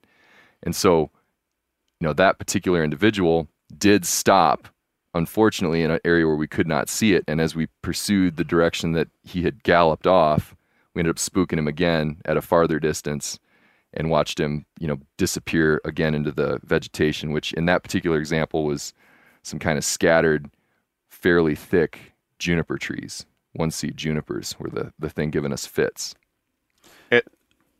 and that animal, Jeremy and I stayed up on the glassing knob to try to keep an eye on it, and and we lost that oryx about 20 minutes after you guys left. You know, to cover by vehicle and then foot this three and a half miles, which we knew would take at least an hour. Um, and we lost it, but where you jumped it was probably within a hundred yards of where we had last Where seen you it. last saw it it. just disappeared. But you never even saw it fold. spook though. No, we never saw it. Well, after we spooked that one, we decided to go check out the other side of this little ridge and went over there and po- popped into one.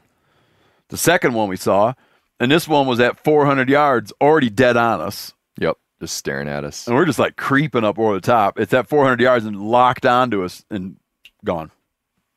Then I was like, man, this is not going to be super easy. Because a lot of really hard to draw tags wind up being easy. But this is not the case. Yeah, th- I think this is like a really interesting tag to hunt because it's not easy, but when you look at the success rates, they're not bad. It's not like you know, it's not like killing a bull elk in Montana in the general season.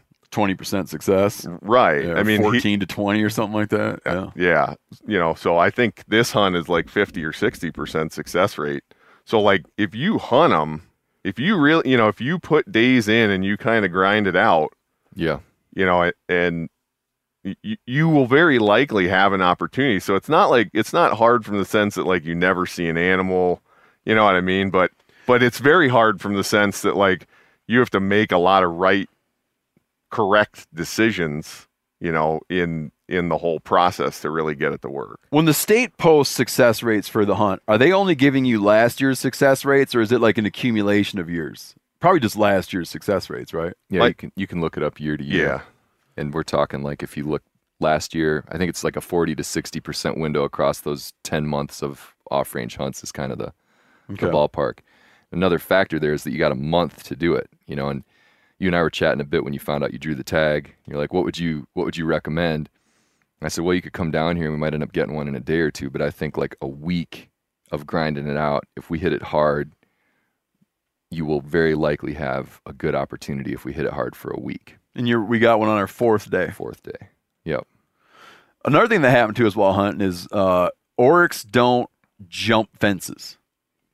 Oryx go under fences, and they're big and they don't fit just under any old fence. And so the thing that's well known among oryx hunters is that you need to find that they'll use they'll know of crossing spots to get under fences. So whether it's a fence that would put them back into the miss, into the safety of the missile range, or or just range fences out on the open out in the BLM land, like everything around here is BLM, it's a ton of BLM. So range fences out on BLM land, um, they'll have known crossing spots, and it seems just from my observation, it seems like they like washouts Yep. where flash flooding or whatever scours out and makes a significant gap under a fence, and then they'll use those spots. I was talking to an outfitter who was saying when he's seen people archery hunt, successfully archery hunt. Did he ever say? He says he's seen people get shots. Yeah. He hasn't had any clients off range. He hasn't had any off range clients get one with a bow, but but on range clients get them with bows. But I think you're saying off range. He's had people get shots, um, and those have been by finding a crossing under a fence and then just posting up and waiting on that crossing under the fence. And the thing that they like to do, he was explaining, is the thing they do is they brush out all the crossings so you can tell the vintage of tracks coming through. And they'll also just take tires and stuff and drag tires down the road to scrub the road of tracks. And then in the morning, you go drive the scrubbed road. I've seen people do this by pulling old box springs behind there, like uh, just like bed springs. Mm-hmm. The same way you might groom out a baseball field or whatever. Yeah, a chunk of chain link fence. Yeah, yeah. Scrub it all out, and then in the morning go drive and pick up a track. Because the peculiarity of this area, which would not, this would be hard for people to picture that live in other parts of the country. When you're following a track in the desert, you can pretty much run. You can pretty much run and follow a track once you know what you're looking at. There's not so many tracks that it's confusing. It wouldn't be like following whitetails in the snow where you know, they're crisscrossing and zigzagging, and here's another group of six, and then seven more across the track, and then you started hanging out with five of them and split off, and you can never do it. It's like it's sparse enough. There's few enough life forms around that when you get on that track, you're gonna run that track down. And one day we're driving along and we hit where there's a whole a little hoedown in the road. And we got out and sussed it out for quite a while and eventually found where the track, he had come in, mingled around the road a long time, went under a fence, and then we got on that track and followed that track. And um you're just most of the time you'd have like a maximum shooting distance of 50 yards. Most of the time. Like for like a clear shot. But you're just able to follow that track and following this oryx track, he went to I th- we we were calling them bedding areas, but they're like scent post areas. He went from one to the next. I think he went to four spots. Yep. And the spots were all the same. Big shade tree, tons of shit scattered around the shade tree, pawed up ground, and obvious beds. And then that track would leave, and he'd go off in some other direction. And he'd hit another one of those spots, and we followed him in a gigantic backwards S. That's exactly right. At which point it was like 103 degrees, and we gave up on the track. Yeah, that S, I mean, the way you described it is exactly right. If you imagine just the mirror image of a giant S that from top to bottom was about 1.4 miles tall. So the length of that S, we probably tracked that thing for two, two and a half miles. And it was this circuitous route that intersected with a number of those scent post spots along the way. And it was cool because there were other, you know, looked like other places where multiple animals might have come together and broken off and then split apart. Yeah, split which apart. made it hard. And I felt like at one point we might have Got off on a bigger- inadvertently upgraded. Karl thought we upgraded because all of a sudden the track we were on, like we, you'd get confused at these scent areas. Yeah. And Karl felt, and it, I, it, I think he was right. I was like, I feel like our track is like ever so slightly bigger than the one we were on earlier. An interesting thing about the reason I was hard to keep optimism about the track was that we found where a coyote had stepped in its track. Mm-hmm. And I'm like, okay. Did a coyote step in its track five minutes ago, or are we on a day old a track from the evening before? Yeah. And then we found where it bedded. But where it bedded, a lizard had walked across. And I'm Yeah. like, okay, did he just get up and a lizard happened to then just run across? Or has that been there a while and that, you know what I mean? That shook my confidence a little bit. Yeah, and on the flip side, though, we had a couple. We found a couple of fecal piles that, you know, if you chipped away at the top, down at the core, there was still like some mucusy moisture Yeah. down in there, and and the way that sun is cooking down, like I don't think a pile of scat like that could stay put for 24 hours and not get baked to the Not core get dried all the way out. because that I mean they, they were true. out in the wide open. So you and I like independently, I think we reached a similar conclusion that that the tracks we were looking at were probably from like the afternoon or evening of the day before.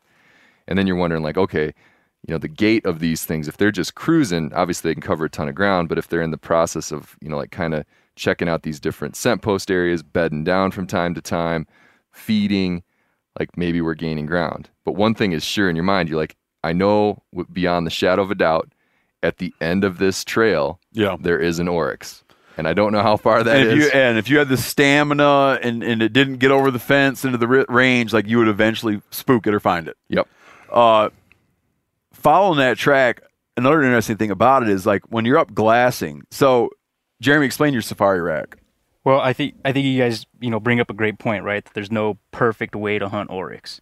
You know, we did we tracked, we got up on knobs and we glassed, and we cruised the safari rack. And you know, about ten years ago when I first started hunting oryx with uh, some friends of mine, we kind of fell into that same scenario where we were in the vehicle, you know, trying to track, trying to get to knobs to glass, and we just weren't being productive. We weren't turning up a lot of animals, and we realized you know, with the contour of the landscape, we needed to get a vantage point. You know, there the habitat is so expansive that you know, in order to cover that ground, you want to be doing it efficiently.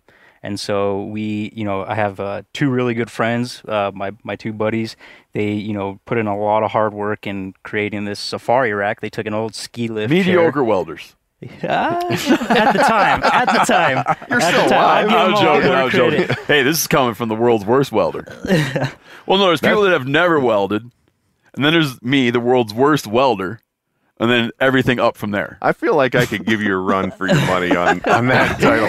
My high school ag teacher more or less just like asked me to stop. Please, Mike. Yeah, Please hang like this is Mike, like, I would like you to stop using the welder. you will. I will just give you a passing grade, but I don't want you to do it anymore. I th- that is really a, a accurate portrayal of my ex- my experience in welding. I think not to beat the welding thing to death, but there's like form and function, right? And when it comes to function, that rack held two of us. You guys are. I I, want to see I know that we're in weigh. Bouncy sensitive. stuff. We're in sensitive times. we're in sensitive times, and everyone right now, and I'm talking nationally, everyone right now is oversensitive, and we're struggling with our sensitivity. I'm just making a joke about some globby ass looking welds There, on the safari rack. And I'll point out that I was very aware of these because the roads are very rocky. And when you're up on the safari rack and the driver tips a little bit to the right because it's a thing, you're like on a in the what do you call it in a tuna tuna- boat? a tuna Yeah, tower. You're in the tuna tower. Yeah. So two foot seas in a tuna tower feels like it's eight foot seas. It's good. But someone Yeah. down on the deck is like, no, it's two foot seas. Like, how could it be two foot seas? I'm swaying ten feet side to side. See, I think you're. I think So you're looking at it the, The welds held. The C clamp didn't. There we go. At one point, the C clamp inexplicably broke in half. I never see like I thought it like well it must have come loose. So you're like no no it broke. It I've got- never seen I think that it got too hot. Yeah, I've never seen I think that it got either. too hot from the heat of the sun. Yep. and it burst the metal. But listen, man, it's a sensitive time. I understand everyone's sensitive about everything. The welds, uh, they might hold great. I'm not saying I could do better. The welds are shitty, I'm not going to disagree. but they held. And it just struck me as funny Absolutely. to be up there swaying back and forth looking at that weld. Yeah. No. for a lot of hours. And that back bar, that back bar, man, it's not yeah, very you know, comfortable. well, it's the type of thing where you know the first time you you make it, you learn what you can add to it to make it that much more comfortable, and it's just unfortunate that we haven't had the time to make it that much dude, more comfortable. No, what better could you there, want? man. He Yeah. found he found a former ski lift bench Yep. Yeah, and it it and fit affixed it to the top of a contractor rack. Yeah, it, it, oh, No, fit, it fit perfectly. You know, and It's it gets genius. the job done. The idea is when you're trying to get to point A to point B, you know, get on those high spots, use the extra, you know, six six feet on top of that rack to just spend some time glassing. Puts you up in the breeze too. It does. You know, you get you get the driver to cruise at that 15, 20 mile an Oh, hour range, it's man. the only and you get the wind blowing through your hair. Yeah. Till you Otherwise, you're just comfortably miserable up there. but you know, it's it's been something that has has helped us tremendously in covering ground and being able to turn up Oryx. And but like you guys said, But you the know, point being, what I was getting at about the safari rack, and we'll move on to other hunt methods, but when we were tracking in Oryx, we never got like terribly far away from the, we were zigzagging around. We got Yeah. what a mile from the truck. 1.4. We got 1.4 miles from the where the truck was. You're you're up there and you're glassing, and you're like, oh, there's nothing here. Yeah. I've looked, none here. Let's move. And then you get down into that shit. And the safari rack on the truck is how high? it's probably about seven feet. I would Okay. say. Yeah. You get down into that shit. You're six feet tall. Yep. The safari rack is probably high. Yeah, the safari rack seven feet tall, and you realize that almost at no time can you look and see that thing. Right. And you're like, I think Karl put it like he said. I think that when we're glassing this stuff, we're probably maybe we're seeing ten percent. We're having like if there's an oryx there, we have like a one in ten of seeing it. And to to bring that to, to highlight that, we go to a, a a spot you guys had hunted before, and we're looking out on just solid, like you know, over 180 degrees of no 180 degrees of like great stuff. We're kind of up by a stock tank. We got 180 of just flat And we're nice and high. Nice and high. It's so flat that I noticed that Jeremy, when Jeremy glasses, you don't even really mess around too much with binoculars. It's so flat that you can just take your spotting scope, and you can basically get everything from 150 or 200 yards out to infinity in one frame. So you can just take your spotting scope, paste it out, and just move it back and forth. There's no like up down movement. You just got the whole damn scene as you swoop along. Uh, we're sitting there, all of us, glass and glass and glassing, and all of a sudden, an oryx is 700 yards away, standing on a sand mound. No one saw it. It's right in front of us.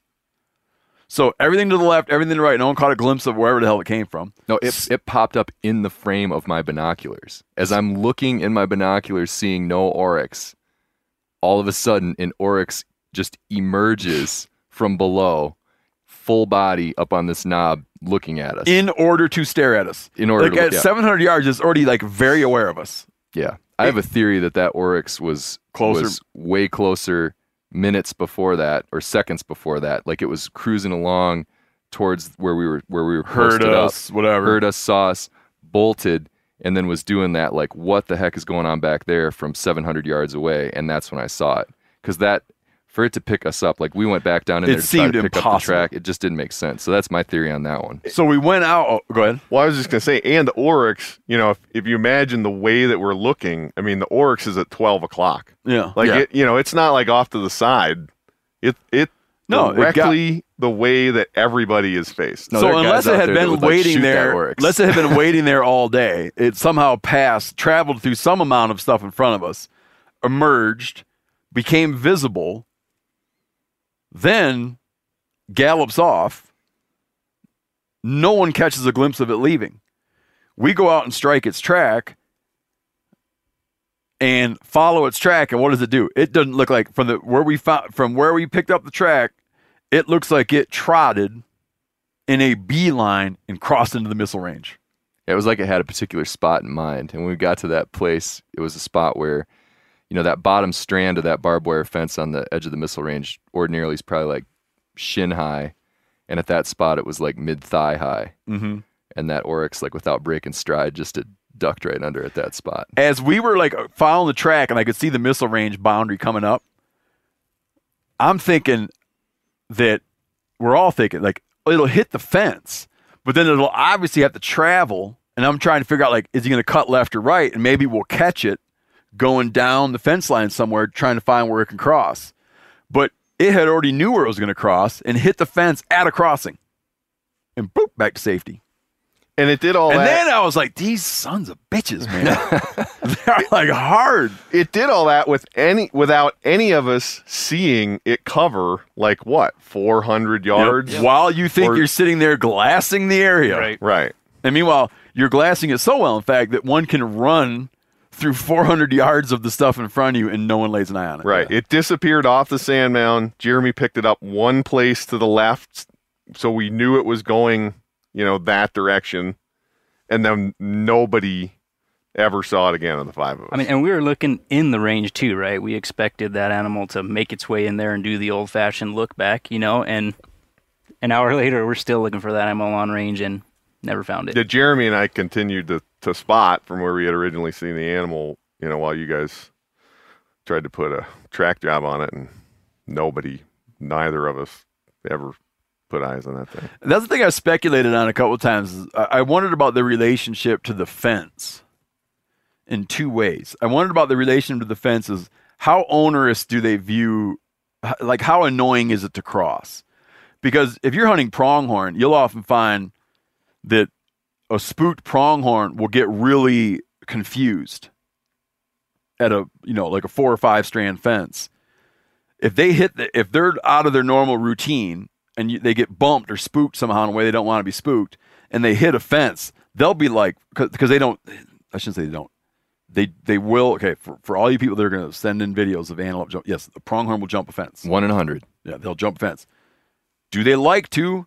Do they do it normally? No, they generally want to go under fences, but they they are capable, yes, of jumping fences. But I've watched them hit fences and then run for a mile down the fence, almost like second guess themselves and start coming back and running down. It's almost like when you when a deer's going across the road and it hits your car, that they'll just start paralleling your car now and then, and it seems so illogical. I see them do crazy shit up against fences, like very d- disoriented. So I was like, what is the oryx's relationship to the fence in that way? And what is its relationship to knowing that the, the safety of the other side of the fence? And I think that uh, they're not terribly annoyed by getting across the fence because they have spatial awareness where they know like the crossing. And I and my just little pet theory, which is like completely like an amateur theory, is that they are um they're aware of that they're that they get screwed with less over there, which every other kind of big animal animal definitely figures that kind of stuff out. Yeah, I don't think there's any doubt about that. I think they understand, you know, that they're safer on the range side of the fence. I- I've seen those animals cross in front of us at a fence line, and and they will c- cross under a fence almost about the same speed that they're approaching that fence. Oh, If they're in about a gallop, I've seen those. It's amazing how fast an oryx can dip down to the ground. You know, we think about ourselves trying to crawl under of the bottom strand of the barbed wire, you know, and you're on your knees and you're, you know, things are hurting. I've seen those animals just dip and they're under that fence and they're maintaining the same momentum out of there. So they they're pretty athletic. Uh, I'll I'll share with you a fence story that I, I've shared before, but it's worth it's worth uh, telling it again. Uh, we knew this guy in Florida We were down there turkey hunting in Florida one time, and we ran into these guys that like to run pigs with dogs. And they were like, "Oh, you guys should come out with us tonight." And um, this guy's family's cattle ranch abuts a nature preserve. Um, and the between stuff that's been traditionally grazed, the difference between like what's been traditionally grazed, which is all these hammocks, so it's like just grasslands with these palm hammocks in it, very open, um, grazed very low. It's just been you know grazed for whatever, a couple hundred years, I don't know. The bird preserve is a comparatively a jungle. So it was amazing to see this juxtaposition between something that hasn't been grazed in however many decades and something that traditionally is like a very different landscape. So on the border between the cattle ranch and the preserve is a fence. The cattle ranch has uh, a problem with hogs digging it up too bad. So he put a hog proof fence. Someone had put historically, someone had put a hog proof fence. But there, other people argue, well, there really is no hog proof fence, but it's like kind of a hog proof fence, though they're always finding ways to get in and around it. What this guy would do, because this guy liked to hunt pigs, he put little doorways into the hog proof fence. This is the rancher's kid. He puts doorways into the hog proof fence in order that the hogs can come onto the ranch. And let he lets them get used to the holes. So when we go out to hunt hogs, the first thing he does is, well, let me go close all the doors. He then drives down this big ass long fence, closing all the doors once it's about midnight. Then we start a hunting. And guess where the dogs catch the pigs? At the doors. At the doors. so, yeah, this is a little hunting method.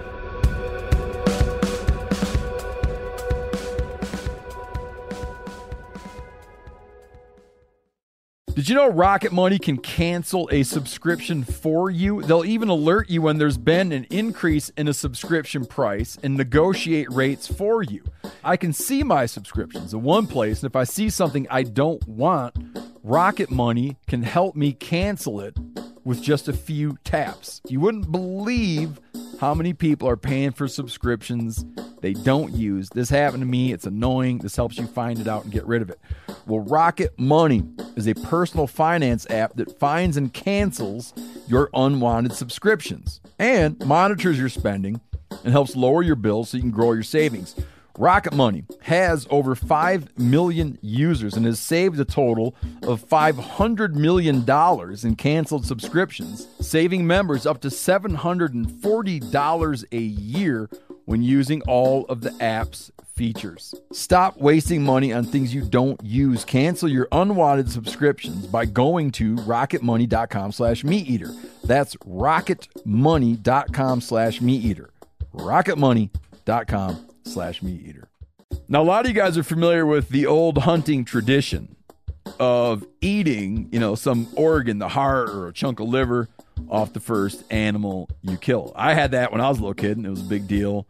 Organ meats were always prized by frontier people who knew the importance of getting a lot of different minerals and nutrients. And as often is the case, those guys were onto something because organs are among the most nutrient rich foods on the planet. And you can get the same benefits your ancestors craved via convenient daily capsules from Heart and Soil made exclusively from regeneratively raised, grass fed, and finished cattle.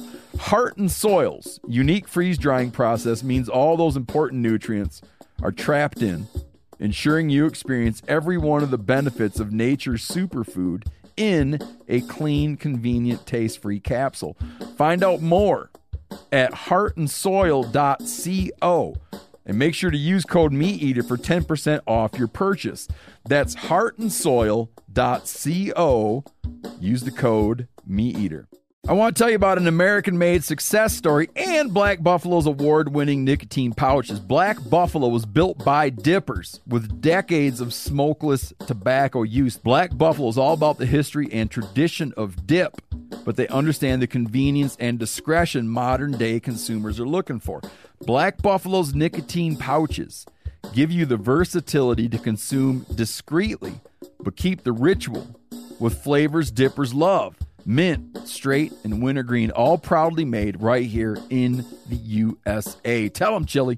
The reason I like Black Buffalo pouches is one, they're very discreet. And what I mean by that is I can throw one in and almost forget it's there. And I prefer the mint pouches. So if you're 21 or older, consume nicotine or tobacco and want to join the Black Buffalo herd, head over to blackbuffalo.com to learn more. You can order nicotine pouches online. They ship directly to most states or check out their store locator to purchase pouches at thousands of retail locations around the country. Black Buffalo Tobacco Alternative, bold flavor, full pouches. Warning this product contains nicotine. Nicotine is an addictive chemical. Black Buffalo products are intended for adults age 21 and older who are consumers of nicotine or tobacco. There's a research preserve I used to live on um, in southeast Michigan when I was an undergraduate at the University of Michigan. And there was a, a deer herd on the property. It's a famous deer herd. The George Reserve is the name of this place. And the fence had fallen into tremendous disrepair. And um, I worked one summer helping to repair that fence line. And there were some places where whitetail deer trails were coming on and off the reserve. And one day, in the middle of the day, I just closed up a portion of that fence. And there's a mountain bike trail that goes along the outside of the reserve. And a mountain biker had spooked a whitetail doe. And so I'm standing there along the fence, just mending mending a portion of the fence. And 20 yards to my left is the spot I just fixed. And this doe comes tearing through the woods and smashes into that spot in the fence. Oh, really? Backs up, smashes into it again, and then stands there looking at the spot and then races off the other way down along the fence line. So they get keyed into those crossing points. That's interesting, man. She's like, this normally works. Yeah, I mean, she hit it hard. Like I'm standing there at the fence, and you know, if you imagine like an outfielder going for a home run and crashing into the fence, that's what it sounded like. That big ching of the, you know, the the chain link, and then and then backed up and did the same thing again. Like I know this is the spot without a shred of doubt in her mind. I don't and know then the mountain biker comes by. Oh, really? Yeah, I, I was like, "What's she running from?" You know, and, and then there's this Yeah. 10 second delay, and here comes a dude on a mountain bike. I don't know why I'm thinking this right now, but I want to get back to what we're talking about. But I got a buddy who's a surveyor, and he was surveying in Michigan's Upper Peninsula, and you put up those little contraptions that you use to look at each other, the two surveyors. Yep. And he said that uh, it's all in the, it's in the wintertime, and the all deer are starving and shit in the wintertime, and they got to go through and cut a sight line through the hemlocks. And, and these big, like, big, well, they call them like cedar swamps up there, right? Yep. Is it hemlock or cedar up there? I've heard. I, I think it's Cedar Swamps. Okay. Yeah. So they cut the sight line, and then he gets on his little thing, and the other guy's on his little thing. And he said they having a chainsaw running while they cut the sight line. Those deer just showing up. They hear the chainsaw and come running. Yeah. So he said you'd get set up to do your work, and you had to hustle. Because then all of a sudden, all the deer would be filling in, eating all the junk they knocked down. And someone had to run along trying to scare the deer, herd the deer out of the way enough to then go back and try to do your survey work. Yep. Yeah. I'd knock, Anyways, oryx hunt. I'd knock cedar limbs down to catch deer as like a bait source when I was darting deer for my grad project. Oh, really? late winter. Yeah. You could just you could just trim a couple low limbs that were just out of reach of the browse line, and it was just as good as having any other kind of bait out there for bringing them into dart range. and then tranquilize them. Yep. Huh. Uh, the one we got, the one we got, the oryx we got, was very similar to hunt. Uh, I, it was like very similar to an antelope hunt situation, at least for me. I would agree in general terms, other than the vegetation. No, but in terms of there's some Yep. generally drifting, like like a caribou antelope kind of setup. I feel like like there's some pretty far away. Yep. generally drifting in some direction on a somewhat identifiable land along a somewhat identifiable vegetation zone Yeah. um and you strike off at an angle and try to get to where you think they will arrive. But again far off it was like oh there's some oryx moving along and there he is and there he is and there he is and there he is. And then you get down in that shit and it's like i have no idea what is going on. And we were using this far off power line like who spot you spotted again mike didn't you? Yeah, Well, yeah, I mean, it was a game it was a real group effort though to keep up with that. Well, no, but you was the first one that picked it off. Yeah, I, I right. And way off in the But distance. it was real obvious. I mean, this one was like an easy one. It just sort of like Karl's, where it was like you know scanning something you scan ten times, and like, oh, There there's an oryx standing right, like no question. Like, well, that, right there's an oryx broadside. Yep. And way the hell off was a power line. And you were able to be like, there's a trailer you could see. And you're like, count eight power poles. And so when we struck off, we just went at an angle and at a point got lucky because we're sort of getting like, you know, one where they are. And then we eventually catch a glimpse of one. And we had it being like, let's say we're facing some way. Um, and we had it be that they were going to be appearing at one o'clock if we're lucky. And we're recognizing at this point that like everything's very far away. You can't see shit. Like not thumbing your gut knife to check if it's sharp. You know, you're like, who knows? But and we had a little cow, like an antelope hunting blind, cow blind, looks like a cow set up. And our line was off or they changed course. And all of a sudden Karl's got one at what distance? I would say at that point it was probably like 150. Picking us yeah, picking us off at one fifty. Yeah. Yeah. And, and most, you know, our attention had been focused. If you imagine looking at like 12 o'clock is where we're thinking we might see these oryx.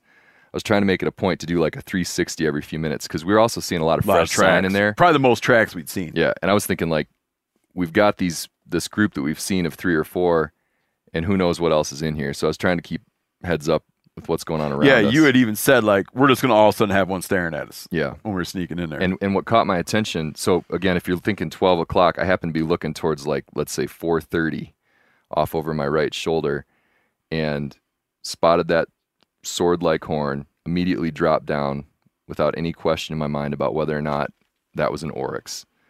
And I whispered to each guy individually, I'm like, "Do not move," because that thing was dialed dialed in, and it went from what I saw was the like the parallel of one horn and it turned and gave me the two horns. So I saw, you know, the the fact that the skull staring at you. is facing at us. And I never I could not see the face at that point. I could just see these two they kind of remind me like antennae Yeah. off an insect. Um, and I could just see the tips of those two sword-like horns and could not see the face of the animal. And I'm just kind of like peeking up. So I tell the guys like, you know, don't move. I've got Steve on my left with the rifle. Got Seth on my right. We're all kind of packed in behind this decoy. And uh, I start trying to get the shooting sticks set up. I've been carrying around a set of shooting sticks because that's one lesson we've learned the hard way, you know, about trying to get steady from a standing position. You're always trying to work through all that vegetation. So my, my chief uh, responsibility this trip has been chasing Steve around with the, the shooting sticks. So they're at the ready. So I get the shooting sticks set up at a good height for Steve to be like in a kneeling position. He sneaks around behind me, peeks up over the top, and as we rise up, you know, I'm thinking there's probably like a 20% chance that the oryx is still there because there's been quite a bit of commotion, right? And he's like, "Hey, that cow's got a gun." Yeah, that cow's got a gun sticking out of its back. so, so yeah, um, you know, I'm I'm thinking I know like w- exactly where this thing is. I don't initially relocate it, but within a couple ticks, there are two oryx trotting from left to right, and at that point, in order to gain like a good shooting lane, we abandon the decoy, we get up on our feet, and we shifted to the right what do you think, like 15 yards maybe? Yeah.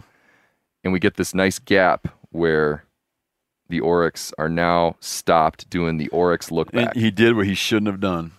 yes, he did. Did what he should not have done. Yeah, stopped at 230 yards and stared. Yep. The problem was though, the shooting sticks were set for the kneeling the kneeling shot at that point. So we drop a couple of the legs. That still wasn't quite stable enough. We got the third leg out, got him ranged. Steve took his time. Ouch!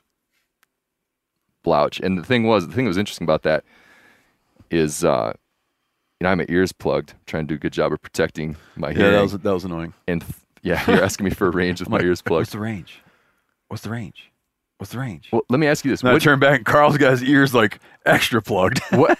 let me ask you this: What range are you zeroed on that rifle? I don't know how big they are. 200 yards zero. Okay, I'm looking at that I- thing like there's no question you don't need to worry about range. I Just shoot thought- that thing. because the circum, me being a novice Yeah. oryx hunter Yeah. and not having sort of like a very fixed mental image of Yeah. how big they are. Yep. And hearing all these stories of how big they are. Yes. Uh, I was like, I, I, if you had said 350, I wouldn't have been shocked. Okay. That's good to know. And I- it's a very disorienting. landscape. It's, it's like flat ass desert with brush in it. Yep. There's an animal you don't know how big it is. Yep. You can see it from like the brisket up. Yep. And I just was. You could have said 330. Yep. Well, so my thought process in that situation, like in that instant, I was thinking like don't you, you're not worrying about adjusting anything like that that animal in terms of where your, your point of aim would be if you're zeroed at 200 ish that animal's somewhere right in that ballpark so i'm just Yeah, I would only be a minute. I would be a minute low, and may, yeah, in hindsight, maybe. But no, that was the thing I wanted to know. And so I noticed your your lips moving, and I've got my ears like plugged with my fingertips, and I unplug my ears. You're saying range 228. You're like perfect, and don't you know? You, I imagine don't adjust anything. Right? Didn't adjust Just anything. Aim dead on. So I've got my ears like plug plugged, like fingertips over those little ear flappers pushed way down in there. And when you pulled that trigger, the sound of the impact was what stands out in my mind. It was such a distinctive whop. And and I wasn't exactly sure which of the two you might shoot at. The one that you shot was the one I expected, but I thought you might shoot at either one potentially. Mm-hmm. And they were close enough together that I saw one of them run away, so I wasn't certain like which, you know, what exactly had happened at that moment, but I definitely heard a very distinctive whop. Our our buds who were back on the glass heard that too. You heard I it. liked the wop, Yeah. And I liked that only one ran away. Yeah, and there was a there was a big cloud of dust too, like instantly. There was this plume of dust. I don't know if you saw that, but I did not see the big plume of big brown plume of dust. And you know, we you were in the right mind space at that point because you're like, we need to get to where I can be ready for a follow up shot. And I was sitting there with a good line where there were a couple sort of like semi distinctive bushes lined up where I felt like we could we could keep a good line to get in on that thing. But we kind of split up a little bit, worked our way into the area where we where we thought that oryx might be, and you very quickly identified the location. And that animal had not taken a single step from He the time right that the down. trigger went right down. We did shoot him in the neck Yes. because it was hard to tell. We were very, uh, you know, Yeah, I'm a little. I'm a didn't little. want a little trigger shy. Well, I think uh, Is that the right word? liberal with the follow-up shots. Liberal. I mean, the stories you hear, like you, You, know, that- uh, we heard another one that day. yeah, we did, and that's heart. Later that day, we were talking to another oryx hunter. Um, he wasn't hunting right now, but he had hunted oryx in the past, and told us another story. Yeah. You want me to recount that? Yeah. The guy was talking about being out with his his so-called friend and uh, knocking an oryx down. That's right. They stopped And- being friends over it. I I don't blame the guy, man. Um, and I'm sort of haunted by the situation with my buddy too. And I can I'll tell that very quickly as well. But the situation the guy told us was he shoots an oryx. The oryx is on the ground. They walk in and they're trying to determine whether or not a follow follow up shot is necessary. And his friend unexpectedly decides the best course of action is to throw a stick at the downed oryx. No, the guy wanted to shoot it, yeah, he's he's like maybe we should take a follow up. and he's shot said, "No, don't, let's not take it's a follow up shot." It's dead. And instead, he chucks a stick at the downed oryx. At which point, the oryx jumps to its feet and runs to the horizon, never, to be, seen, again. Yeah. And just real quick, while we're on the topic, I've got one of my dearest hunting buddies, um, a guy named Ryan, who we were out on his off-range oryx hunt, and we worked hard. We suffered together. We earned a shot opportunity where he hit an oryx, knocked it off its feet, and we were both so elated and so rookie in our oryx experience that we're standing there, you know, just like giddy, looking at each other, like, yeah, yeah. And the oryx is laying there. And the next thing you know, the thing kicks its feet back under itself and just gallops to the horizon. And Never to went, be seen we- again. Never to be seen again. We went down there, found a couple little spots of blood. And that oryx, I mean, we followed it, like you said, the tracking conditions, you can basically walk at a fast walk. And we followed it for miles up and over hill after hill, and it never even slowed down. So there, yeah, the, the uh, idea of being liberal with follow up shots makes sense. And when I got around to where I could see what what was the exit point of your shot, it was up at the base of the neck. So you'd made a you'd made a, a solid shot on that oryx, and I do not believe that oryx would have gone anywhere. But when I saw the hole at the base of its neck, and the fact that you know the oryx was still breathing a little bit, You could have could have been stunned from yes, a blow to the when I- process. When I, saw that hole on the neck, I just said, "Shoot it again." And and we went back and forth. I think three different times. We were like, "Really?" Like, shoot it again. Just just be safe. And that's that follow up shot you took. It didn't do a ton of meat extra meat damage. No, shot in the neck. Yeah, and so I feel like A shot in the neck. Then for a minute was scared that I just blew the horn off because I, I could. Karl told me it doesn't matter I did say that, and I stand and I stand by that. because also I was like, happened one of those horns? Yeah, that was one of that was one of the most sickening experiences with with my buddy Ryan, and I, I take responsibility for that because I should have just said like, you know, the same thing I said to you is chamber around and just keep your crosshairs on that thing, and if there is any question in your mind about whether it may or may not get up, like if it blinks wrong, take a follow up shot. we spoke to a guide who expressed to us that the glory days of off range oryx hunting in New Mexico are waning. That it's getting harder. You don't have the big ones around anymore. And it is like they're they're I mean, you got to think is it fair to say they're kind of whittling away at them? I mean, you just read the numbers. There's a thousand fewer, and when we're only talking about four or five thousand, a thousand's a lot. But we're still over the objective, right? I'm not saying we're not objective. I'm saying that the good old days are waning. I mean, I, for one, I can't speak to the good old days because I, I wasn't fortunate enough to hunt at those times. But the the hunts that I've been fortunate to be on, you know, we've we've turned up oryx, and I can't tell you it's a lot of oryx, it's a little oryx. I don't know how to, you know, quantify that to past experiences in the 90s, but I think, you know, um, the the direction of of you know the way the population is being managed they want it to be at a lower target rate. Um, but I think the hunting's good still you know I, I would find it hard to believe that it's dwindling down to the expectations that we might have gotten from the individual. Yeah. Well, let's say you had two billion dollars, and then all of a sudden you had one billion, and I observed, man, you have uh, less money. You would then be like, but a billion is a lot, and I'm like, yes, but you have less. That's all I'm getting at. I'm not saying it's bad. I'm just saying he seemed to think that it used to be like wham bam. Maybe that's not even true. There is like a real good old days problem that hunters suffer In- from. right in general. And I think you know I, I've And that, it might have been as simple as like everyone remembers. Okay, just me now. I'm thinking back to last turkey season. In my mind, all I did was call back and forth at hot gobblers. How much did that happen? a couple times. yeah But in my head, it's like, dude, right you for, you know you forget about all the like the days nothing happens in your mind. It's like turkey hunt. Oh yeah, it's great, man. Working hot, working. You know, so whatever. Uh, it might just be his.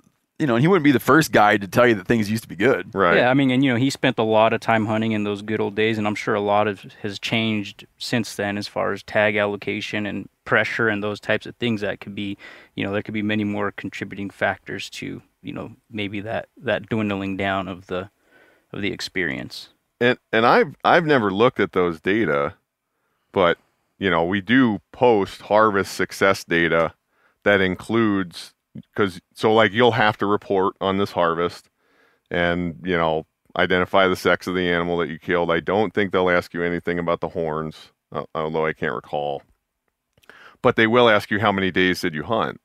So you could, I mean, from a quality of, I, I'm not talking about necessarily from the number of animals in the population standpoint, but if that's a corollary to the quality of the hunting, I mean, you know, the good old days, you could look at those data and ask how ma- you know what percentage of people are being successful and how long is it taking them to be successful. Yeah. So that information exists. So you could find this all out. And the range, on range hunts, uh, they do record the length of the horns on the animals. So you can see if there was a dri- yeah, you could see if there was a drift there. Yeah. Right. So, you know, maybe it wouldn't tell you anything about off range, although I, I think I, I think the animals that you see on an off range hunt, many of them also spend a lot of time on the range. Yeah. I don't think they have I don't know what their They don't home divide range each sizes They don't are. divide each other up into okay, you guys are off range, we're on range. Right. Yeah. I don't get a sense that there's like a really high level of, you know, fidelity to a particular area. It's just like oryx show up in one place and if they don't get bumped, they hang out around there for a while. Yeah. you know, I'm- and, but then they might just all take off walking and go, you know, 10 miles back onto the range or, or wherever. Yeah, I'm not like bad mouthing the experience. I mean, we had interact well, except for the day we got here and only went out in the afternoon. We had interactions and like opportunities. Yeah, and I, I, we even had an opportunity the day we got here. Remember, at, right at dark though, we ran out of daylight. Oh yeah. we found one. Right. It was like you could have walked there. Anyways, Multiple opportunities after that too. Yep. So, like, not bad mouthing it. I'm just I'm just sharing a thing that a guy said, and uh, take it for what it, take it for what it's worth. Yeah, and I, I Yeah, was we just trying to agree. sort Yeah. of Yeah, offer agree. the approach that if some, you know, that if if we are really interested in that question, You could find the, it. the information's publicly available. Yeah. So we had opportunities every day. Got one the morning of our fourth day. You could say base. This is going to sound like you're giving away something, but this is something you can find. Like the most basic internet search would reveal to you that you want to hunt within I don't know 10, 12 miles of the missile range across the northern and western sides. And, if you think. I'm narrowing it down, I'm talking uh, 180 linear miles of a 10 mile wide stretch of ground. So Yeah, it, plenty and, of place to hunt. Yeah, and the east side too. I mean, right?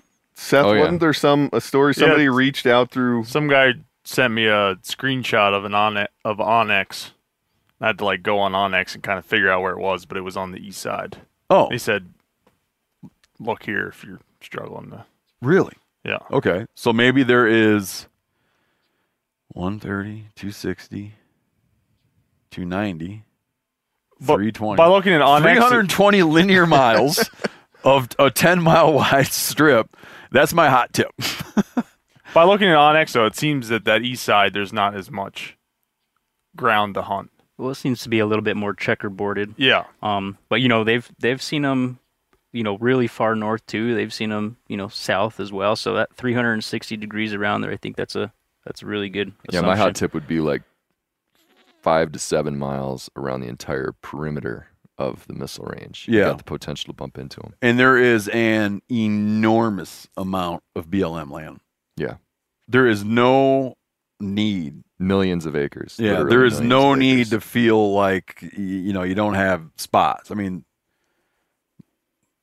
state BLM, plenty of space. Yep, that's right. Another hot tip is they're pretty serious about that missile range boundary. So having Yeah. having onX, you know, Yeah. or or some other mapping app to. Uh, so, so you're confident where it is. It's it's pretty well marked, but you, Yeah, you, that's it's so not bad a that I leaned on it one time. I leaned on it and and quickly withdrew my fingers, realizing that my fingers had wrapped around the barbed wire into it. Probably a And, photograph and, and of you. felt, I know. I was floating like, around oh man, they're probably of reading. They're there. probably reading my mind right now with some kind of contraption. But yeah, And of course, there are some private in holdings around, some ranch in holdings, you Yeah. know, and uh, and amongst a lot of BLM and state lands, and you got to be careful And- about those as well. I, I think one of the biggest tips I can give to folks that may be lucky enough to draw that tag is not only do you get a four wheel drive vehicle, oh yeah, you know, I mean from But get it from tuned a, up. Get a tune up, you know, from a map, it looks like you can get from point A to point B very easily.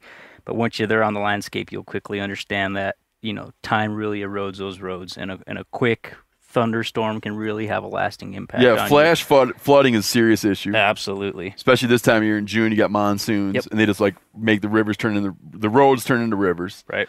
These guys travel with, um, lots of water, twenty extra twenty gallons of fuel in fuel cans. all your repair stuff, shovels and whatnot, Toe straps. Pickaxes. and then you do want to have like your your camp gear and just keep your stuff in your truck, so you can roll from. Yeah, and I have an extra spare tire. Like I bring two, Two, spares. you have two spares. you bring right? two spares. I have two spares. And he knows that he's running ten ply Kevlar Sidewall. sidewall, tires. I've got those cre- or those uh, mesquite thorns will will They'll shred puncture tires. Yep. the Yeah, you gentleman gotta the right Sidewalls and tread side, Yep. like good, solid tires are are a huge advantage.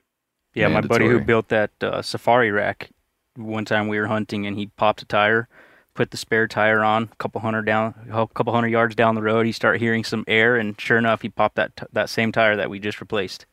So multiple spares. multiple I spares. also- we were out of tires, and we had to make a trip back into town to get those tires fixed. I also have an air compressor. and you so know, like a little We've got two air yep, compressors. plug-in plug air kits, compressor, all so- of it. You know, so you gotta be gotta- rigged. If you rig up like that, if you rig up where you got a good Baja truck, and rig up with fuel, water, food, camp gear. I got one more for you. Okay. If we were to count up the number of full coolers of ice that we've been hauling Oh, yeah. That's what I was just thinking. Man, I forgot. I mean, It's a hundred. It's a hundred degrees in the we, daytime. we probably have at least half a dozen coolers with us. Some of them are giant that we had hundreds of pound. Like at, we probably had 300 pounds of ice. I, I I had 250 in my head. No, but yeah, I I think 300. I forgot that start. detail Yeah. and that is because you got a picture putting uh at the top end. You got a picture putting a 400, 450 pound bull, parted out, and if you want to keep the hide, they're sweet. That you need to be able to ice that thing because you're a long way from any kind of town, and you're a long way from replenishing ice.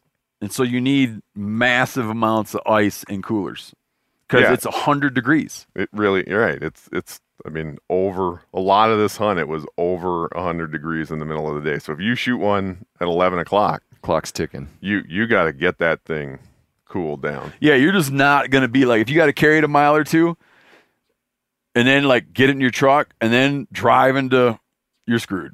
Right. Like I mean- the the bull you killed, you know, Absolutely. we uh Jeremy and I again had hung back to the spot And you guys went in and killed him and then you know no, normally it would have like you guys took a couple quick photos I would imagine and then you know till we were able to make our way there you guys were you know in the middle of it of getting that animal apart and you know I maybe would have been a little offended in some situations, like, oh, I would have liked to get a picture with the animal.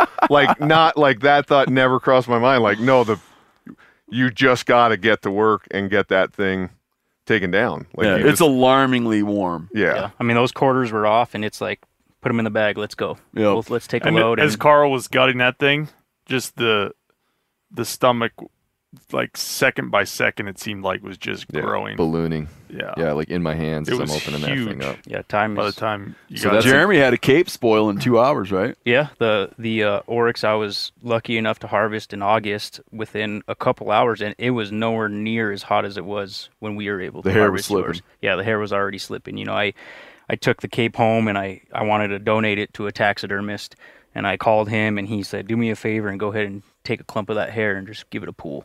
And I pulled it, and I was I was pulling off handfuls of hair off that cape. Like, within- he- he within knew. hours. Oh yeah, he was like, "How long? When did you ki- when did you kill it?" I said, "About 3:30." It was you know four five thirty six somewhere around there. He said, "Go ahead and just pull some hair." I pulled it, and he's like, "Is it coming off?" I said, "Yeah." He's like, "Throw it away."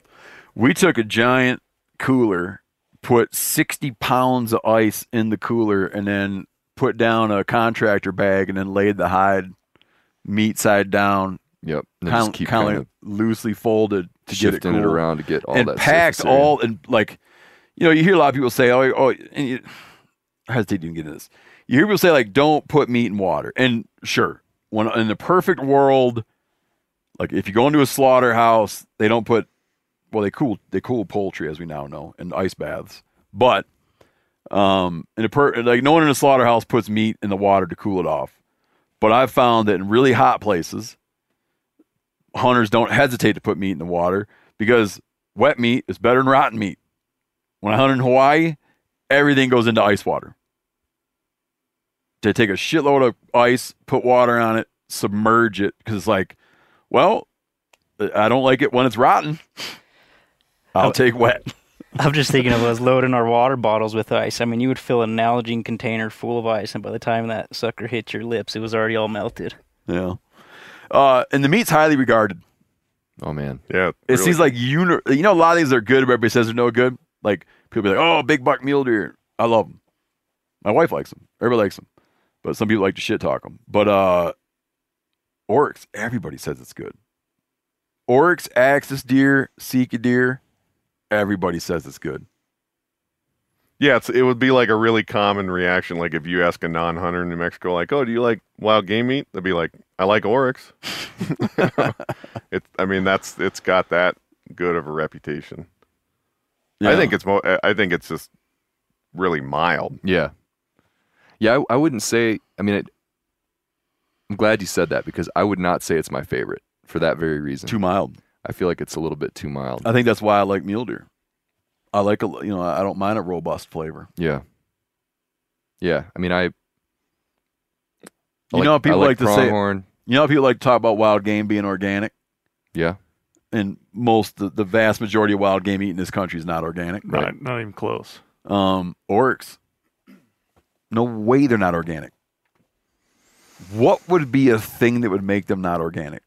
If they got into uh, maybe if they got into some of that one of those cattle spots where there's some kind of supplemental out there, that could be.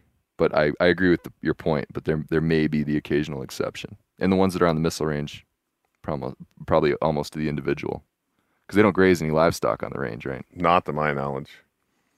So organic. Yep. Your duck, your mallard, nope. your whitetail, probably not. But these are organic works. Yep. Certified. Yep. Uh, what else, man? Fill me in. Anything we missed? Well, I think on that logistics piece, you know, we we, we talked a lot about ice just now, um, and the fact that, you know, I think this kind of hunt really lends itself to teamwork in terms of the hunt itself, but also logistically.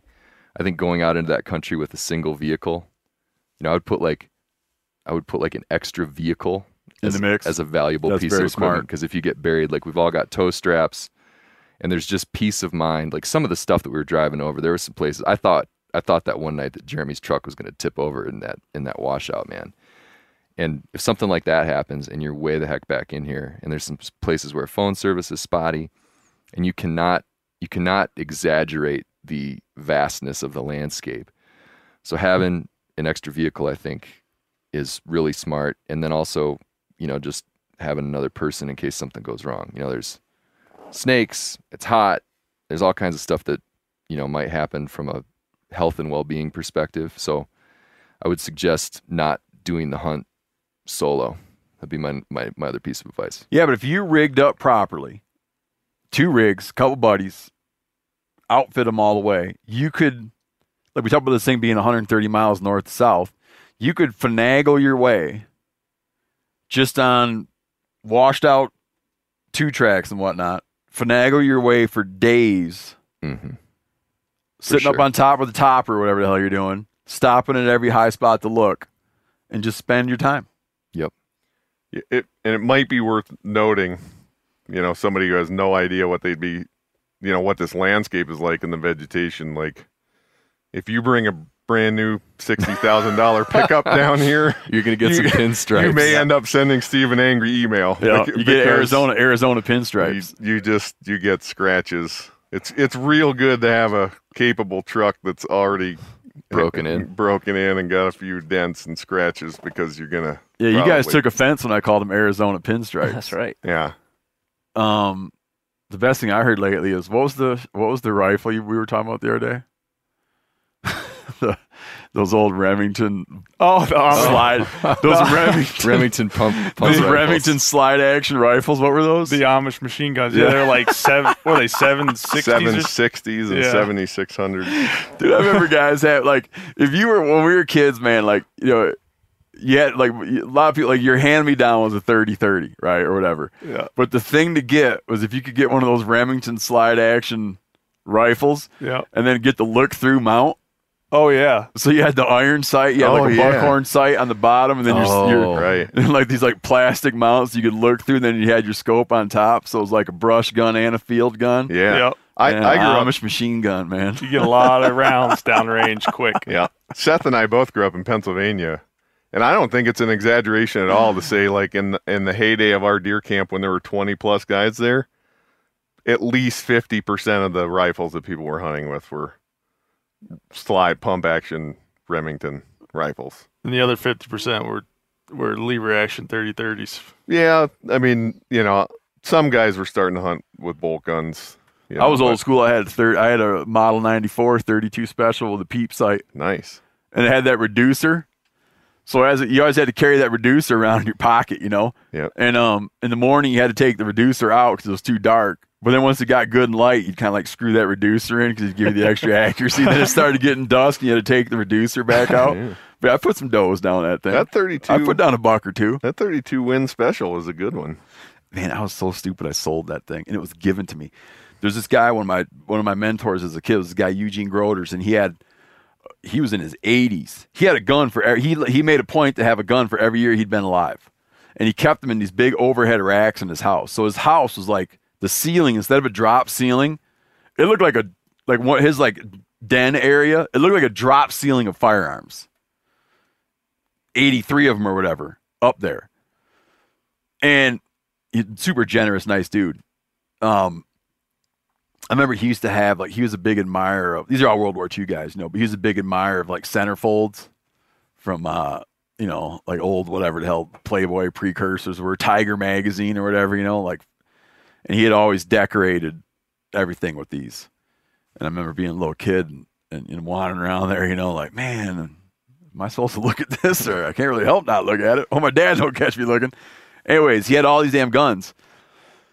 And he was such a nice dude the way he like instead but but uh he gave me a model 94 and instead of him saying like i just want to give this to you as a nice guy he presented it to me to be like i got to counting and realize that i have an extra gun Oh man, what a guy. and I like to have one for every year I'm alive. So please take this. And positioned it to me as a kid that I was doing him a favor by taking that gun. That's such a cool thing. And then I took it, shot a bunch of deer with it. I remember going out in the yard and someone filled a milk jug up full of water and put it out there at 75 yards and hit the milk jug full of water. And it was like, that was like the test, you know? And I was like, it's a hunting gun. And then later, um, sold it to a dude that had a, uh, uh, wood stove, a gun shop, wood stove shop. Sold it to him and he gave me 350 bucks for it because I wanted a trapping gun of those uh 22 22 20 gauge over and unders. oh, Savage. Yeah, Yep. Model 24. Yep. And then later realized that I was grossly underpaid Yeah, for that Model 94. yeah. My fault. Anytime you sell a gun later on, I'm like, dude, what was I thinking? Because you forget what it's like to be out of money. And then you just think you were being stupid. Oh, I'd like to have that thing back. I got something we forgot. Go ahead. Well, it's still fresh in my mind. Karl mentioned snake. I just happened to look across the table at Seth. That uh, I don't want to take your story from you. Yeah, be careful where you step out here. we uh, Well stated. pulled up. I think we were just pulled up to a glassing Yeah, spot. pull up and to a glass spot. I swung the door open and stepped out and walked over Between a bush and the door. between a bush and the door. It was not very much space. And I walked over to Jeremy's truck that was in front of us, and we you know we exchanged words and stuff. And I turned around to get back in Mike's truck, and right where I had stepped out is a coiled up rattlesnake in a little dish. in a little dish. Oh, it weird. was Little like dish an in the old. dirt. I, I think it was like an old cattle track or something that just Yeah. you know got washed out and just made this perfect little dish. And uh, yeah, I stepped inches from it. I mean, it really would be difficult to step closer to the snake without actually stepping. he didn't it. give a shit though. no. And uh, I, I went, I got a video. You, I put a video on my. Uh, if you go to Instagram at Steven Rinella, yeah, is there one at? Sign. signs underscore west. There'll be photos of it. You should change your thing to Seth so people can find you, or at the flip flop flesher, Yeah, I don't know. or at Seth. I gotta talk to some. Because who would know? I would. I would. Who would know how to look you up? I want to talk to. We can just type in my name and it comes up. Oh, I want to talk to Seth someone Morris. about that. About like if that makes a difference by changing your. yeah, because Seth's a, uh, takes Seth's a photographer, takes beautiful photographs. Thank you. You go on there and follow him at Signs West. Signs, Underscore West. yeah. So it's not his name. It's just Signs West Yep. underscore. Maybe it needs updated. I think you need to update it. Um, one last thing, uh, another good Sethism is uh, tagged out. I'm going to call this. We should call this episode "Tug Out," because rather than saying we tagged out, Seth would say we tug out Yep. and scun it. I think that's a Pennsylvania thing. That's where I came up. with That's where I heard it. Well, yeah. tug out. Tug out. Yeah. We're all tug out. Like I don't know. That sounds that sounds perfectly normal to me. All tug out, love it. All tug out. Okay, Jeremy, thank you. Oh, tell people how to find. Uh, how do people go if they want to look at the work you guys do? Well, you can go to the National Wildlife Federation or NWF.org. You know, from there you And that's a can, hunting friendly conservation group. Absolutely, Oh, yeah. You know, the Heck yeah. National Wildlife Federation focuses on a lot of conservation issues, but one of the things that I and a lot of my you know team prides ourselves in doing are you know conservation that's related to sportsmen and sportswomen. You know, advocating for things like Land Water Conservation Fund, the Great American Outdoors Act. You know, access to for sportsmen and sportswomen of public lands. A lot of those issues that we uh, hear a lot about on this show. You know, National Wildlife Federation, and you know the team that I'm fortunate enough to work with. You know, really does a, a great job of you know working hard to protect these these traditions that we you know value that allows us to be here talking about. You know, and so folks want to learn more about as You know, the National Wildlife Federation itself is a nonprofit, but we're also made up of state affiliates. So you know, if you're in New Mexico and you draw an Oryx tag and you want a little bit of more information, you can always go check out the New Mexico Wildlife Federation but you know go to nwf.org and you can really start to see kind of all the different angles that we focus on in conservation and uh, kind of start to you know learn from there and kind of really divulge into the many different state you know affiliates that are also focused on more specific issues. Yeah, when I say a hunting friendly conservation group, that that's like a thing that I, I think is really important for people to understand because when you support hunting friendly conservation groups, you, you're in you're getting in bed with people who want there to be a they want they want there to be great habitat, they want there to be a lot of wildlife, and they support your right to use that wildlife when there is enough of it to warrant some consumption. And other conservation groups that might really support the habitat and support the wildlife end uh, want to starve you out. And so I think always lend your support to the, the hunting friendly ones because if not, you're just you're you're helping the long game but screwing the screwing yourself in the short term. That's my two cents. You think, Mike? He's got nothing to say. I got nothing to say. Any concluders, Karl? Uh, I would just like to express gratitude to my two buddies. Um, you know, these guys taking time off of work and beating the crap out of their vehicles and, you know, cooking some incredible food and, you know, just like you, I think you guys both have an appreciation, Steve and Seth, at this point for. They rolled Wow. out the red carpet. Yeah. Absolutely. Yeah, but They rolled out the red chili sauce, and, man. and the point I want to make is it's not because it's not because it's not because you were the guy coming to hunt, but that's just the kind of guys they are. And if if you were any other old Joe buddy of mine coming from out of state to go on an oryx hunt, they would have gotten the same kind of treatment because I'm lucky enough to have friends like these too. Yeah, so great. appreciate you guys. Yeah, Jeremy and Mike, thank you. Yeah, Y- thanks you're- a lot, guys. And anyone draws an Oryx tag, Jeremy and Mike be happy to take you out. the ot No, I mean you guys. Don't even worry about bringing the truck. You guys are are thoroughly welcome. This was this was an absolutely enjoyable five days of just bombing around with with people that you know really feel like old friends at this point, and so absolutely really an authentic experience and just a heck of a lot of fun. So I you know I appreciate the time together. This was great. Yeah, it's Great. fun. Thanks, guys.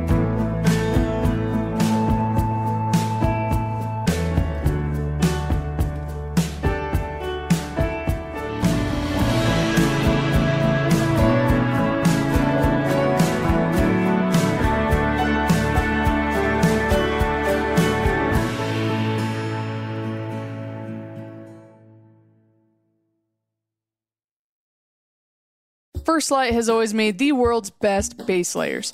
They are warm, breathable, silent, and odor resistant. But the women's fit and the gear weren't meeting our demands, so we went back to the beginning and rebuilt everything. Re engineering the gear with the most dedicated female hunters in mind, First Lite modernized the fit and added more sizes, colors, and camo patterns. I personally have been testing the women's gear over the last couple of years, uh, from the mountains in Idaho to the plains in Nebraska, and I feel like the fit especially has landed in a much better spot. It's more true to size. It's not as tight and binding in certain areas like a lot of women's fit. Uh, all of the pieces to me got an all around upgrade. It's awesome to see. So, for yourself or as a gift this Mother's Day, pick up First Lite's new women's merino wool and get free shipping on all orders containing women's gear. Available now at F